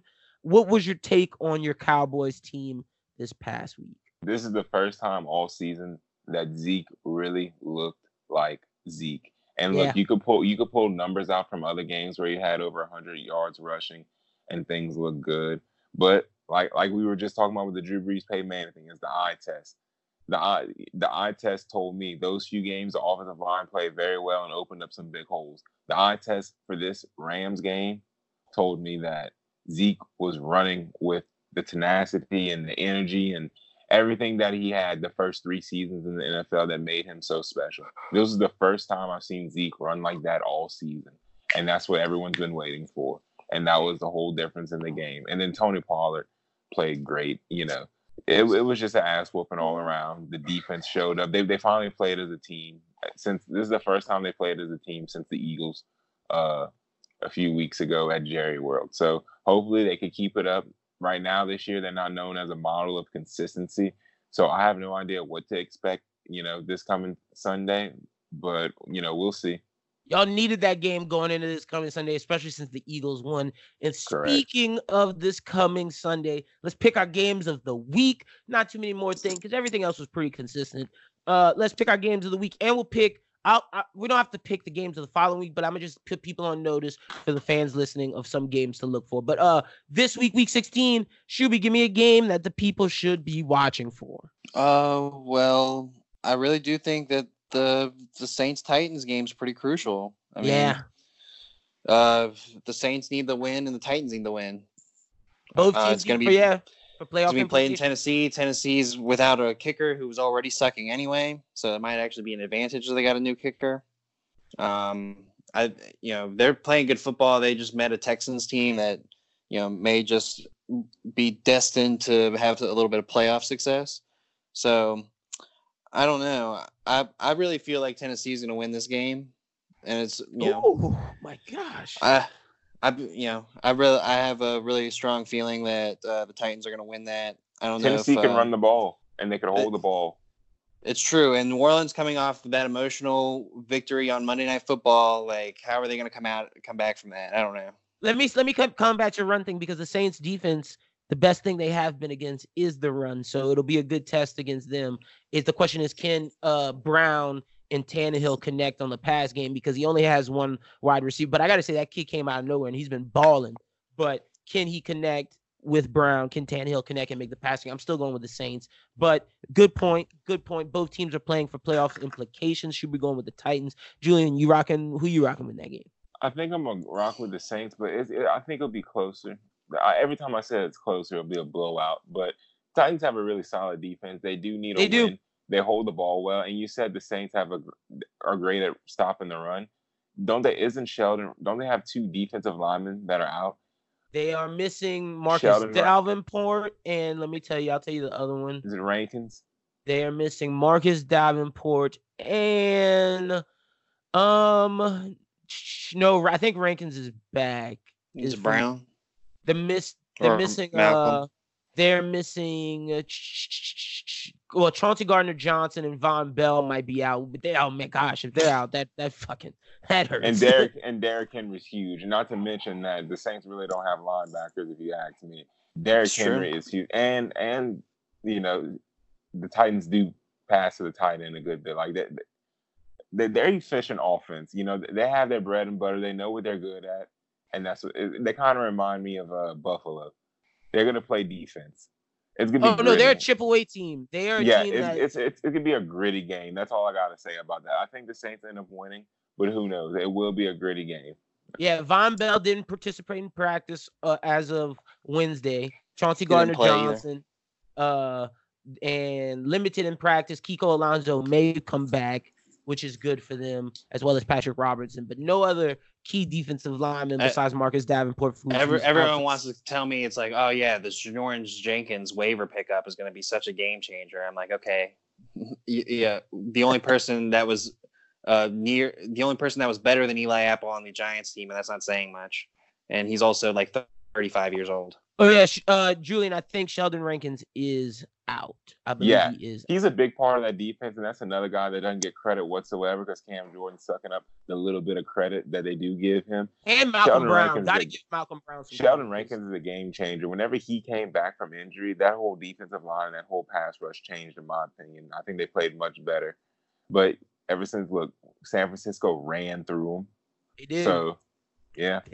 We got to see that's going to be a close game because, like, like we've been saying, w- uh, Tennessee's that team that can give you. They're not going to kill you with like a, a bullet or a shotgun shot. No, they're going to kill you by death by a thousand cuts. They're going to just keep chipping away and make your defense tired by that fourth quarter when they go on their last scoring. There's going to be close, and if they do win, it's going to be close whole game. Fourth quarter, they break away. But I still got the Saints winning. Speaking on your week 17, like saying some things there, keep an eye on that. The game, uh, if the Titans do win, they play the Texans again next week. Yeah, big, big, big, big implications between these next two weeks. My game of the week that I'm going to tell you guys to look out for is Bills Patriots. I think the Buffalo Bills go into Foxborough and whoop Tom Brady's ass. Yes, he's at the cliff. Their, their offense isn't going to move the ball. Buffalo's defense is super solid. All that needs to happen is Josh Allen make a couple plays, and the Bills will win that game. Schubert, who you got winning that game? Um, I don't know. The Bills have been rolling a little bit. I didn't realize they were 10 and 4. So Yeah. if they win this game, like they they have a claim to winning the the, the division, which is pretty crazy. Um, but I probably I don't know. Yes. Buffalo. I told y'all about Buffalo in the in the off season. Oh man. Uh I'll just go with the Patriots, but I mean I don't really feel confident about that at all. I wouldn't feel confident about that. Julian, who you going with? Uh, I'm going with the Bills just due to the fact that the Patriots offense is meh. Yeah. And uh, that's the only reason why I think it's gonna be a low scoring, nasty, gritty game. The Patriots are at home though, but I mean we'll see. You know, I wouldn't be don't be surprised if the Patriots win either. I mean, Josh Allen is fairly young. I think he's getting better. I think next year is his breakout year. We'll talk about that later on. Sure. But um, Josh Allen is fairly young, and Bill Belichick has his ways with fairly Yep. young quarterbacks. That is true. Very, very true. All right, Julian, which your game of the week? Obviously, I know where you're I'm not going. gonna say I would no. You know what? Of course, that's my game of the week. Now you can pick it because I mean oth- the other game that's important is No, there Pa- another Packers, game that's really Vikings. imp- that's a very important game, especially for the Saints, the Packers, Vikings, and I think it's at is it in it's Minnesota? in Minnesota. in Minnesota. Yeah, That's a big game. that I is. think that, that I want to watch that game. That is a very interesting game because if the Packers win, they're probably gonna have home field advantage, in my opinion. And look, Minnesota's thing ten and four. They're right up there. exactly the thing about the Packers is um they're kind of finesse and you can out physical them and Minnesota is a very physical team that can very well out physical them.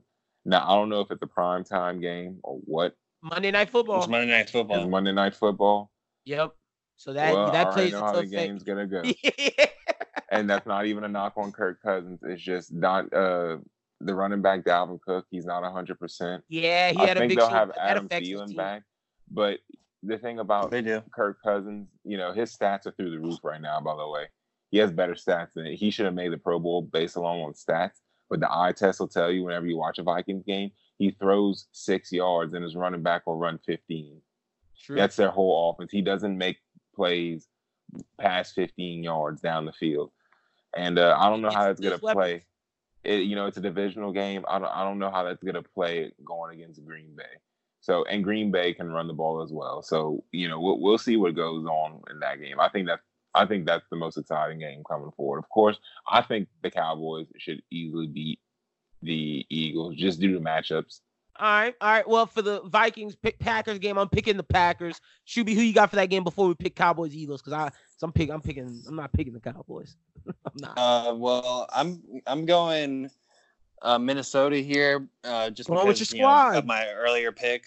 Because you know, if I if they win the division, then I get to laugh at everyone. Facts, bro. um, You right? And uh, you know, my thing with the Packers is I've been hearing this week and looking through the statistics and seeing the backup that you know they are a team that plays very good out of the out of the gate, but they they're having Second trouble half is adjusting. horrible. So yeah, so I mean, if they go into this game and uh, as we think it's going to be the physical game that it is, and you know Minnesota's playing some pretty good D, I just don't know. I just don't know if they're going to be able to make a. It's, it's hard because I think Aaron Rodgers can make a drive when it counts. And see, that's what I'm about. I was about to say. My thing with this game is this year we have yet to see Aaron Rodgers magic. It's been defense, run the ball, defense, run the ball. And I think this is the game. They play physical first half, limit that run game. Second half, we're gonna have to see Aaron Rodgers magic for the Packers to win. Now, if it doesn't happen, Vikings win. But I just think it, Aaron Rodgers is due for one of those Aaron Rodgers s games. And it's Monday Night Football. It's just everything's set up for that. Yeah, yeah, we'll definitely see how it goes. The Yeah, I got the- Packers definitely need the win. Yeah, I got the Packers as well because I believe the Packers can get a lead, and I don't believe Kirk Cousins could dig himself out of a hole. That is that's another good thing. All right, Shuby, who we got? We know Julian's going with the Cowboys. Who do you have? Cowboys versus Eagles. Well, I mean, I don't really want to pat someone on the back for doing what they something that they should have been doing all season long. yeah. But uh, yeah, I'm gonna have to go with the Cowboys because they are finally Oh! playing what the way they're supposed to be playing. And the Eagles are just bad, man. Like they're they're get they're on borrowed time right now. If you watch that game last week, they should have lost Yeah, the was- Redskins. They should have, but I'm still going with the Eagles because look, man, the Cowboys will show you one week that they're fucking gold, but then the next week they'll show you they're fucking shit. And I don't know with Dak being hurt, and it's funny enough because coming into this season, it was like Zeke has to run that ball, Zeke has to do everything, let let limit Dak. But now that is the other way around, where Dak's hurt, What do you mean? but Dak's a little hurt, like he's not 100. percent He has a you- shoulder injury. And you need Dak to What- you need I, I think you would need Dak in this game to make some plays. I don't know if Zeke's gonna do it, and I don't know if that defense is gonna show out. Leighton Vander Esch is hurt. We we we got a miracle game from Sean Lee last last week. I don't think he's gonna play like that again. And I think a miracle game from Jason Witten too. I mean, I don't know how many Uh-huh. one-hand catches he's gonna make. Him. talk about and, and where's Marcus Lawrence? Not not not your boy D Marcus Lawrence. Mar- if Marcus Lawrence is there, they're not winning that game, bro. I They're need not. Demarcus Lawrence to show up. You do. You not Marcus, because if Marcus is there, y'all gonna lose. A I think the. Cowboys are gonna win, and I think it'll be pretty easy. Um, All right. it's you know, it's not even me. It's just the matchup. And for some reason, they always get ready to play Philadelphia. Every time they play Philadelphia, they're always ready to play. Uh, I think Dak is like five and one against them. Zeke is like five and zero or four and zero against them. For some reason, they get up to play teams in that division. Yeah, Lyndon, you gotta understand with the Cowboys, this is the time in their year where they're like they have their back against the wall, so they're like, oh well, you know, now we gotta play, and then we're gonna make everyone think for the next three weeks that we're like an actual competitor, and then we're gonna get blown out. We're gonna see. I think I think they got y'all hype right now, and then it's gonna be oh the Cowboys let people down again. We, but it's gonna it's gonna be either like I'm saying or like you're saying, Schubert. Either way, they're not gonna win. They're not making it far in the playoffs. But next week, like Schubert said, games to be on the lookout for Week 17 because we will be back for Wild Card Weekend. We will be back the week of New Year's, which is Christmas. We're just off for Christmas. Uh, so we games you said like Schubert said, Titans Texans. Uh, I, I think Steelers Ravens is a big game for me personally. I need the Steelers to win that game so the Titans don't make it to the playoffs. Uh, Bears Vikings is a big game for the Vikings. Another game that people should be looking out for is 49ers Seahawks Monday Night Football. That potentially could determine whether or not the Saints get dome field advantage. The 49ers are the first ranked seed. A lot of playoff implications between this week and next. So just be watching, but we will be back for Wild Card Weekend to talk some football for you guys. All right, let's get to. I didn't tell everybody basketball's topics this week because I came up with them late.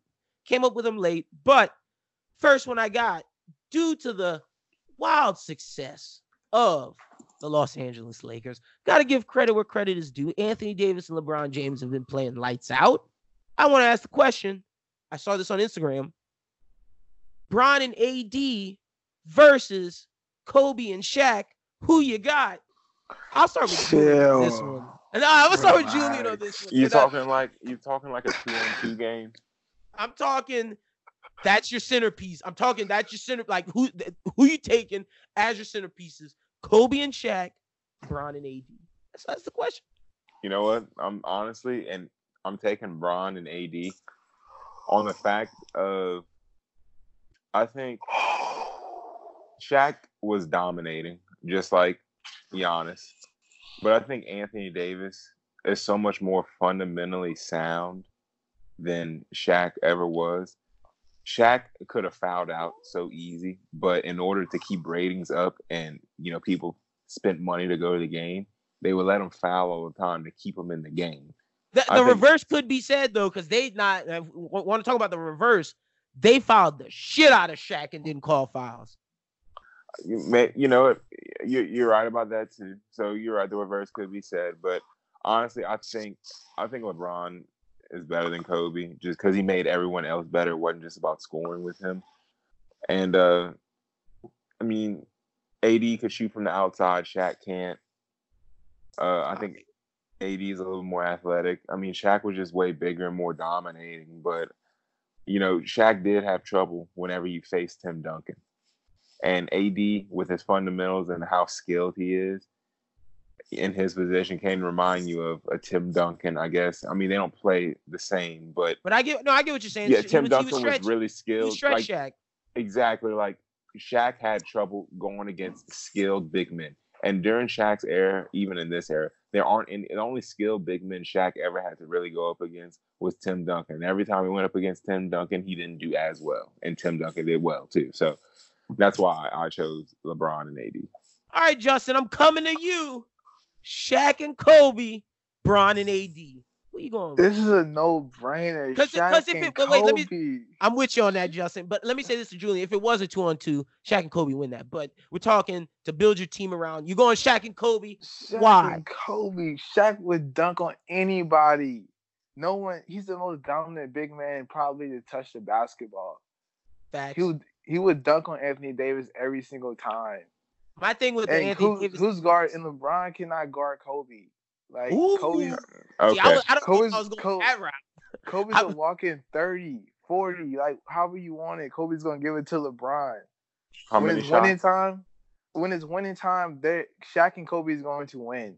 My thing, my the, my argument wasn't. I wasn't even gonna attack the, the Kobe Bron angle. I was attacking the Shaq AD angle. My thing with this is, Shaq was so and Julian did make some great points about Anthony Davis because it is true about Tim Duncan. But the thing, the difference between Anthony Davis and Tim Duncan, Tim Duncan was a stronger big man, and Shaq, I, I believe in those first two quarters, AD might get the better of him with his quickness, with his jump shots. But how long can Anthony Davis take the pounding of Shaq? Because All yeah, Shaq's gonna have to. quarters. Yeah, Shaq's gonna have to play defense on him. But the reverse is said as well. Anthony Davis is gonna have to guard Shaq, and I think by the third and fourth quarter, all that pounding and wearing on Anthony Davis will take a toll on him. The question is, can Bron be that closer? And I just don't think he he uh, he don't got that dog in him. And I, I gotta go with Kobe and Shaq. Schubert, who you rocking with?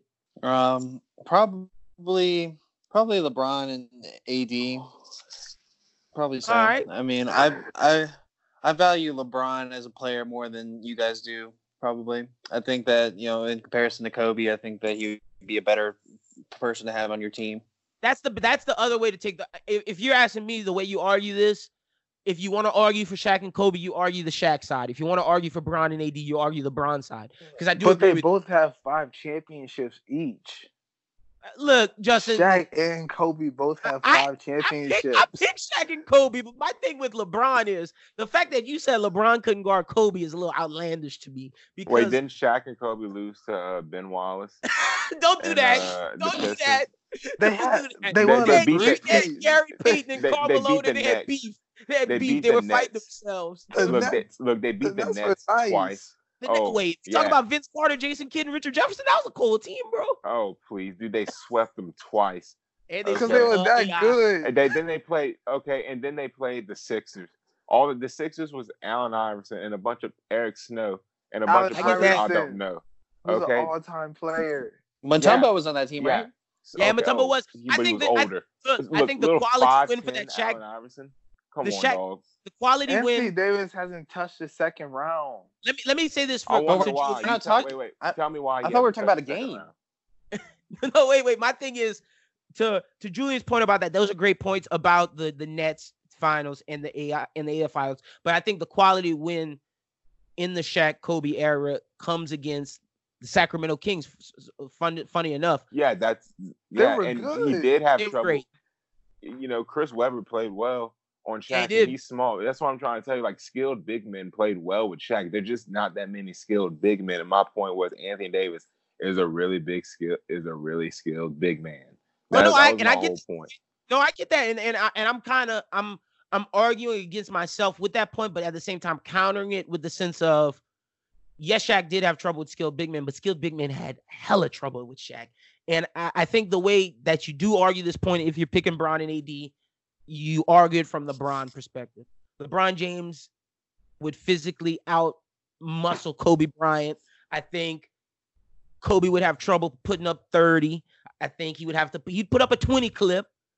But I don't know, man. Kobe does At have what that, wait, expense? wait, but wait, but wait. Justin, Justin, you're right. He does have that killer mentality. If he's playing He Bron, was he was playing when there was hand checking in the NBA. that's true. He would You give said- LeBron buckets. Th- No, I mean, they just wouldn't. they I better mean, hope that would- they play, they slow the game down because I mean, Well, if that game speeds up, then you know Shaq's gonna be Yeah, and, exact- and and- Kobe's and gonna be like, oh, I can't I can't make my own play. What? He would he would foul An- Anthony Davis out the game. That's true. No, Look, no, he Like, wouldn't. be out the No, he game. wouldn't. Yes, No, he he, wouldn't. would. How, how you He gonna wouldn't guard? foul how you- because Anthony Davis wouldn't be the one fouling him. Somebody else would be fouling him. they'll That's the all be on the bench. Mm, I mean, Dwight Howard to foul him, uh, you know, like things like that. That's what I'm trying to tell you. Like, full as Dwight not checking prime Shaq. well, no, that that's it, that's how they would foul Shaq. Anybody would foul him who has a foul to spare. That that was the whole point. Oh, well, Shaq- we rocking, Shaq rocking with that, I'm, I'm putting. Robert Horry on. If we go on that route, I'm putting Robert Horry on AD, and I'm living with I'm I'm living with the consequences, and I'm keeping my But, big I mean, man it's, healthy. it's it's such a conversation that's different because you know you can't Different pull leagues. you know different leagues you can't pull in place. You know, you talk about the hand check. You're like, oh, Kobe will drop thirty. Yeah, at what expense? Kobe will drop thirty. At the expense of what? That's the reason why Kobe and Shaq couldn't even play together. Kobe was a ball hog. People forget that. LeBron is not a ball hog. But how You many know. rings did That they was my win argument. together? What? How many rings did they win together? Three rings. Who else a was going to stop them? Okay. Exactly, nobody. That's what I'm trying. But people look at championships so much. Look at the play. Look, they played. Look who they played. The Sixers. With, with all they had to, Allen Iverson. They swept the Nets like twice. Like, what do you want? Look, they gave Tim Duncan. And look, I'm gonna say it like like I say the, The the- the Spurs, like the Spurs, got the best of them. they did they but but they but they got the best of the Spurs too. My thing is it's not who they played in the finals; it's the path that they got to the finals where I think they had where they You showed them. I mean, no, you're absolutely right. I'm just saying. No, I. I and yeah, no, that's just that's just banter back and forth. And I, and like I said, Schubert, your point about LeBron, I I, I can't argue that because I, I can't argue for Kobe against Bron in, in that situation because I don't necessarily know if I'd want Kobe guarding Bron, and I don't necessarily know if you would want Bron guarding Kobe. But in this sense, it's just interesting conversation. Speaking of LeBron James, I want to ask you, uh, I want to ask you guys, Kevin Garnett was on the Ringer podcast and he stated that they broke LeBron James, forced him to go to Miami, and uh, you know, that's the only reason why they won, and they still got beef. Do y'all think KG Celtics broke LeBron James? I'll start with uh Justin. broke broke them. Yeah, like Okay. broke, broke LeBron James, broke Cle- the Celtics broke LeBron James in Cleveland and forced him to go to Miami. Ma- I- mean made him? Yeah, look, look, I'm just saying what he said. I'm just giving you the quote. I mean, interpret that how you want. I don't think they broke him. I think like LeBron, he just he wanted he just wanted a different a different look, like how he is now. I mean, he he does what he wants, whatever he feels is the best situation for him. He felt like he he couldn't win in Cleveland with the team he had, so he went to Miami. So Mm, I just think it like he does his own thing, you know, whatever whatever way, whatever team or situation gives him the best chance to to win, that's that's what he does. And I don't think anyone can really like break him or make him do something that he doesn't want to do, especially like when it's like like a a business uh, like a business the the the decision like going to a team. I don't think he can be broken. I think that was Uh, his choice to win. I I don't might- understand like what that made. Why, why he would think that that broke him? If anything, it either made him, or you know, it. You could say it changed the NBA. You could say, but I mean, broke him. Like, what was They what broke was, what was He said- broke? He thinks they broke uh they broke his spirits. broke his spirits. What was he gonna do? Go back and be on that stupid That's what I'm Mo team saying. that Like, was terrible? Yeah, right. Like the Celtics had a great team. Like he wasn't gonna win ever if he stayed in Cleveland. Yeah. So I mean, I guess he wanted to. He's a he's a player that wants to win. So he he does what he has to do to win to win. And he felt like Cavaliers wasn't that team, so he left. Well, Who- I, I I gotta say, who this. who broke KG? For- Why couldn't he Yeah, win a team thank in. Minnesota? Yeah, I don't know. I don't know what KG's problem is with that 08 Celtics team. They really think Yo, I know. you know, Julian it's kind of sad. It's kind of sad because with the talent on that team, they should have had way more than one championship and two championship appearances. But uh, you know, you can blame LeBron for that because LeBron broke them. They never reached their full potential. And as far as him leaving and going to Miami to team up with D Wade and Chris Bosh, he learned from you. He learned from Kevin from KG to go team up with Paul Pierce and Ray Allen. Okay, and they formed a super team. He must have forgot. They were the first people to do that. So I don't know what KG's problem is. I think they're still bitter, all of them. Uh, you know, Rondo's the only one I guess that's forgiven him and Ray Allen. Ray and but- Kendrick Perkins. Wait, I saw there's three people. Kendrick Perkins because he loved LeBron. Ray Allen because he loves him too, and Rondo now. But KG, You know, uh, KG's Pierce a salty old timer. Him, Pierce, and uh Doc Rivers. Doc Rivers took a shot Yeah. at LeBron. that was amazing shot by the way. I love That wasn't an amazing shot. He's whatever. Yeah, he needs to look into his own organization. Old overrated coach. Look, Don't I'm, get me started. I'm gonna take KG's side on this. If you remember, game I think it was game six against the Celtics. LeBron James looked. That was the worst I think I've ever seen him. The, the, the last game they played against the Celtics when the Celtics beat him to go to the finals. He looked his worst, looked like he was mentally defeated, mentally exhausted. And I think that's what KG means when he says he broke him. That was the game where LeBron James took off the Cavaliers jersey, and you knew that was the last time, at least at that time, we thought LeBron James would wear a Cavaliers jersey. so you're saying broken. The, the so the Celtics didn't break him. The Cavs broke him. His own team broke him, as in Mhm. they couldn't help him. He had a bunch of J.R. Smiths on his team. And don't get me started about J.R. Not even J.R. Smith. I mean, J.R. Yeah. Smith would have been a s- uh, an yeah. upgrade. and um and, and Larry Hughes. Larry I Hughes. I don't even know who the hell that is. Larry Hughes, Mo. But actually, Mo Williams, he was an all star that kinda- year. I think. Oh, yeah. No, no, no, he And, wasn't. and No, he wasn't. He wasn't. Come on, man. Come on. Varejao. Yeah, Come Barry on, Shaw man. was saying to you too. Who else? I'm trying to think of all those old Cavaliers. The team was horrible, but look, KG KG said he got in his head. I'm not gonna deny KG, bro. but but I I'm denying him. Got in his head is different than broke him. Julian, yo, the fact that y- you hate that 08 uh, Celtics team. No, I the team. I wish they would have done more because it was su- such a talented team, and I thought I th- I love Kevin Garnett as a player. Uh, I love what he brings to the table, the intensity, the leadership. I love Rajon Rondo. I was, you know, that was about it on the team. But I like that Celtics team. It's just they only they have one championship and they milk it. They swear they're the Dallas Cow. They're they're five times worse than Dallas Cowboys in the nineties. At least they got three championships. Y'all brought one back to Boston in a twenty year drought, and there's still a drought going on. So I I don't know.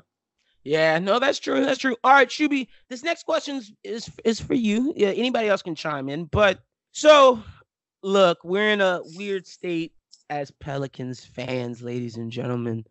Uh, David Griffin's backtracking his comments. Well, he leaks got out, then he had to backtrack the leaks, but it's re- been reported that we are listening for trades for Jrue Holiday. I believe that to be 100% accurate.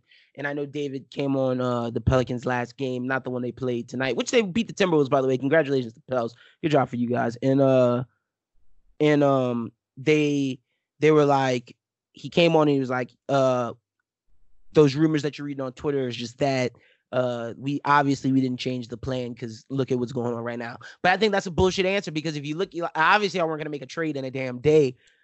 Do you think Jrue Holiday is going to get traded before the end of the season? If so where would you like to see him go? And for return i have a couple packages that i think would make sense for the pels. I just want to get your take on it shuby.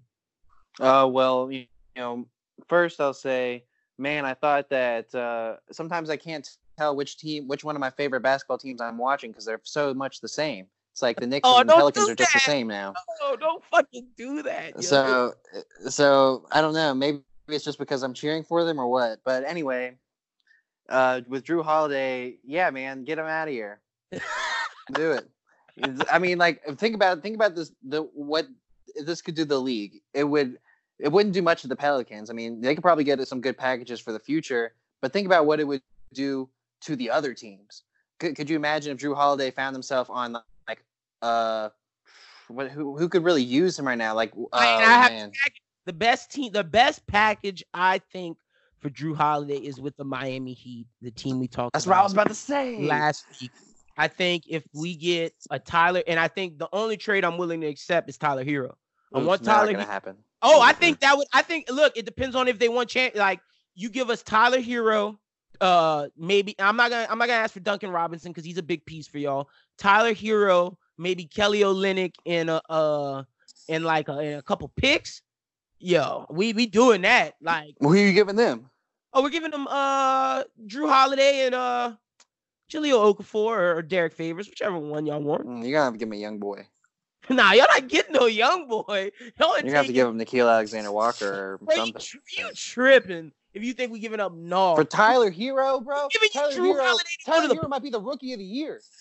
Why don't Yeah. they just get rid, get rid of JJ Redick because Tyler Herro Yeah. could do the same thing he does with better. that and I I, think that's another whole possible trade. JJ Redick and Jrue Holiday for Tyler Herro in a in a couple picks. But then And the then the Heat would be too guard heavy. Exactly. Honestly, dude. The Bucks is also uh, a potential up landing place I have for them, but I don't think they have the picks uh to compensate for what we would want. I, I know y'all are upset about the the whole David Griffin thing, and I told y'all from the get go he hasn't done anything to deserve y'all love. Y'all were just so happy to get rid of the other one, you know. But it goes to show you, just wait it out. Um, as far as the Jrue Holiday, you know, you already know how I feel about him. I believe he's highly overpaid and highly inconsistent. You know, he has some flashes where he's really good, and some days it's just like, how much they're paying you again? You know, you the Pelicans got Jrue Holiday and expected him to be Jimmy Butler, and that's just not the case. It's just not who he is. Uh, you know, but he does deserve better than that Pelicans team. He is a veteran, and he could be a third or fourth piece, a third piece on a really good team that can at least contend or go deep in the playoff. And I That's think why I said he at least deserves that. The only problem is his contract is really heavy, and I don't. Not many teams can absorb that contract. That is true. That's why. That's why I, cho- I chose a Heat or the Bucks. The Celtics is another team that could absorb it, but I don't think they're going to get rid of Gordon Hayward and, and a bunch and some of those young guys. But that Yeah. that's that's what they would ask for. It's going to be interesting to see who offers the Pels what for uh, Jrue Holiday, but they're gonna have to offer a good package for us to part ways with him. If not, we're just gonna end up paying him and letting him leave when he when he leaves, unless he demands a trade, which that's not in Jrue's DNA. Look, Pels fans, it's it's just rebuild time, man. Brandon Ingram scored 30 some points against the Timberwolves tonight. Be happy, or, or last night. Be happy with that. That that's the best I can do. I don't watch him anymore. Like I don't like I'll check out uh replays every now and again, but they're not exciting to me. I'm not watching until Zion comes back. Just gotta be honest with you, fans. Which I'm hoping, fingers crossed, will be that Pacers game that I have tickets for. That's not happening. Yo, and one of my other things, I'm starting to believe Reggie Miller and things I might not play for the rest of the fucking year, but that's a I think, whole. might, I He think they shouldn't. might shut him down. I- I, I I, think believe he it. That's yeah. ridiculous. I don't, I, there's no reason why he should not be able to play the second half of the season. I'm And you, other Drew. He players should do it. play. And what, what? How much weight you want him to gain? By the way, too, he needs to like Yeah, he gotta move do around something. or No, something. I'm with you.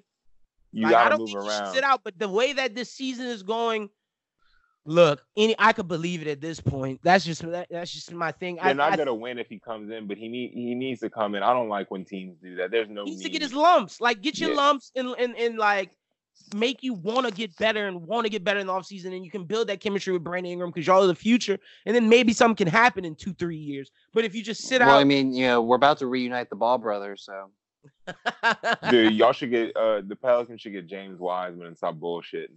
yo But that's just me. That'd be a good baller. pick. Well, I, look Cole Anthony I, I, we want to talk about And a guard stop trying that to play like a three point team. There, there's no three point shooters on that team other than JJ Redick.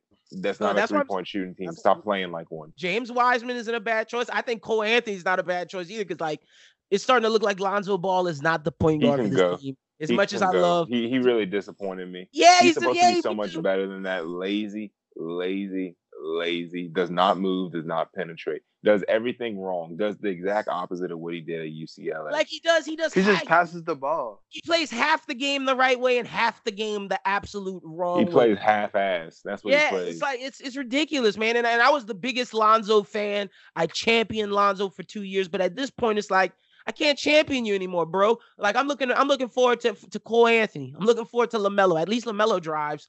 Like Cole Anthony drives and can shoot, and your brother can shoot. Your ass can't do any of that shit. Like it's it's it's, it's bad on all on all ends. yeah, man. When they're leaning toward to Kenrich Williams to to provide some kind of stability, Yo, it's a worrisome. it's very worrisome when we got to deal with K. Rich missing shots, and that's the big issue. Yeah. Um, but yeah, is there any other topic besides the Pelicans? Because that's just you know annoying. nah, that was it. That was it. That was just, just getting our shit off on the Pellies. Uh, let's look at Christmas Day games. Games y'all excited for. Uh, so Christmas Day, I'll run them off. They got Celtics, Raptors, and the Raptors are playing a lot better than people believe. They just got rid of Kawhi. I got to give Pascal Siakam credit. He stepped up. The Raptors are a solid team. So we got Celtics, Raptors, Bucks, 76ers, Rockets, Warriors, Clippers, Lakers, the battle for LA, and Pelicans, Nuggets. I think the Rockets, Warriors, and Pelicans, Nuggets games are the games that the NBA didn't expect to be bad, but they're really bad. What games are you guys looking forward to out of those three? Uh, I'll start with Justin. I'm looking forward to well, my well, the three is Celtics, Raptors. Well, you guys already know the top three games: uh, Celtics, Raptors, Bucks, 76ers, and Clippers and Lakers. But I think my fate, the game I'm looking forward to most is Clippers and Lakers. Mm, the battle I'm pretty sure. Yeah, I'm pretty sure everyone's gonna play, but like with Kawhi Leonard and uh, you know, I think those are the two best teams in the West. So I think they both have a great chance of making it to the finals. It's like also the 76ers and Bucks, but I, I, I just feel like the Clippers and Lakers is gonna be a better game. But even the Celtics and Raptors, Raptors, that could be a good game too, though. But my game of the game of the uh, day is gonna be Clippers and Lakers.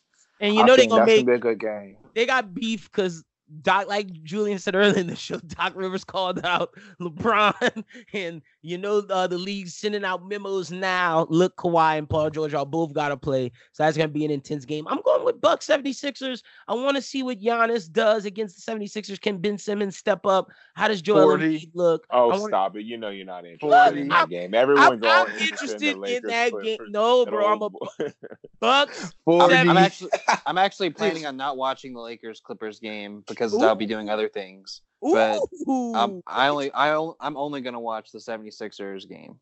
okay, okay. That's the only game I plan on watching. But it's not because like I don't want to watch the other games is because like it's really the only one I can watch. Okay, okay. Oh wow, okay. Julian, what you you going Battle LA of LA, of course, huh? Of course, I want to. I want to see that game. And look, the 70 they don't match up as well as people think. Like they don't have an answer for Anthony Davis. They want to talk about the perimeter defense That's true. of of the Clippers. What about the interior defense? Because all the the Lakers' damage is coming from the interior with Anthony Davis and Dwight Howard playing like that. What do you think they're gonna do to Montrezl Harrell? Oh, he's like six seven, and he, Mon- Look, Anthony's Montrezl good. gives Anthony Davis some trouble every now. Like he, like out of, out of lo and behold, Anthony Davis does not play his best games against Montrezl. I think the the the key to that game, honestly, is Dwight Howard, who arguably is the most improved or comeback player of the year. Because Dwight's been playing phenomenal. I don't think Zubac is going to stop Dwight. I think that's where y'all get y'all's advantage. I don't think it. Zubac can't stop nothing. The only reason people know Zubac is because he played for the Lakers. If Zubac played for I don't know the Utah Jazz, you probably wouldn't know. I mean, you would know, but maybe not. I know, I know basketball players. I Would okay, but that's what I'm trying to tell you. The only reason people make a big deal of, ooh, Zubac. No, he played for the Lakers and went to the Clippers, so he stayed in LA. He's nothing special. I think the Lakers are gonna out rebound him tenfold. You know, Well, they, they really don't have an answer for the I for the middle. They have a great perimeter, and you know how Paul George plays in big games. I hope the the Clippers put 20 shot. on their head. I'm I'm I'm pulling. I know y'all hate the Lakers because Yeah, of fuck the Anthony Davis. No, it's not even because of AD Yeah, anymore. it's I'm, because of happy, AD. I'm I'm I'm happy that dude's shining. We gonna see how he do in the playoffs. Uh, but yeah, no, I'm going Buck 76ers. Yeah, that, that's the show this week, ladies and gents. Clippers. We got the Christmas games. We got the college football out the way. Uh, Julian, uh, tell the people they can find you at on social media. You can find me on social media on Twitter at JujuNav, J U J U N A V. I'm off of private right now, so go ahead and give me a follow and check out my tweets. Uh, tell the people where they can find you at on social media. I'm on all social media platforms. You guys can follow me at Justin Baptiste 22. Uh, Schubert, tell them where they can follow you. A Schubert 14 on Twitter and Instagram. Uh, Bros Who Binge has the Star Wars review episode coming out, I believe, tomorrow. So make Yeah. sure you check that out. Also, RIP to Coach Boone, the OG for the OG real one of that inspired Remember the Titans, who passed away this week. Real, rest in peace. You guys can follow me at, at, at Lynn BWT. Like Schubert said, be sure to check out the uh episode of uh Bros Who Binge that is that is uh the Star Wars review and everything. Be sure to check out all the episodes on the network from Anime Talk to Prime Time to Bros Who Binge. You can follow Bros Who Think at BW at Bros Who Think on Twitter. You can find all of the content at www.broswhothink.com. Uh let's give a little update on the schedule. So um okay so christmas week next week we're not gonna be here the bwt pod you're gonna have the star wars review so bros who binge isn't dropping next week uh anime talk will drop the monday next monday and that'll be the anime talk awards. The following week everything's back to normal. I'm not giving these niggas off for new year's. They're gonna be they gonna be to work. Bros who binge is dropping that day, and we coming in on New Year's Day and, and getting podding in because we got to talk about some stuff for the fourth. So the only week we're missing is next week, but next week you'll still have content to check out the Star Wars review, the Anime Talk Awards, or this show. You can listen to it next week if you're listening, because we prepared you guys for everything. But yes, be on the lookout for the Bros Who Binge Awards coming on uh the the 30th or the 31st, and the Anime Talk Awards on the 23rd, the 24th. So it's, it's gonna drop on Christmas Eve. But yeah, that's just pretty much the schedule going forward. But once we get back to after Christmas, everything goes back to normal. So you guys don't have to worry about anything if you listen to this show. The only week you're not gonna have anything is next week.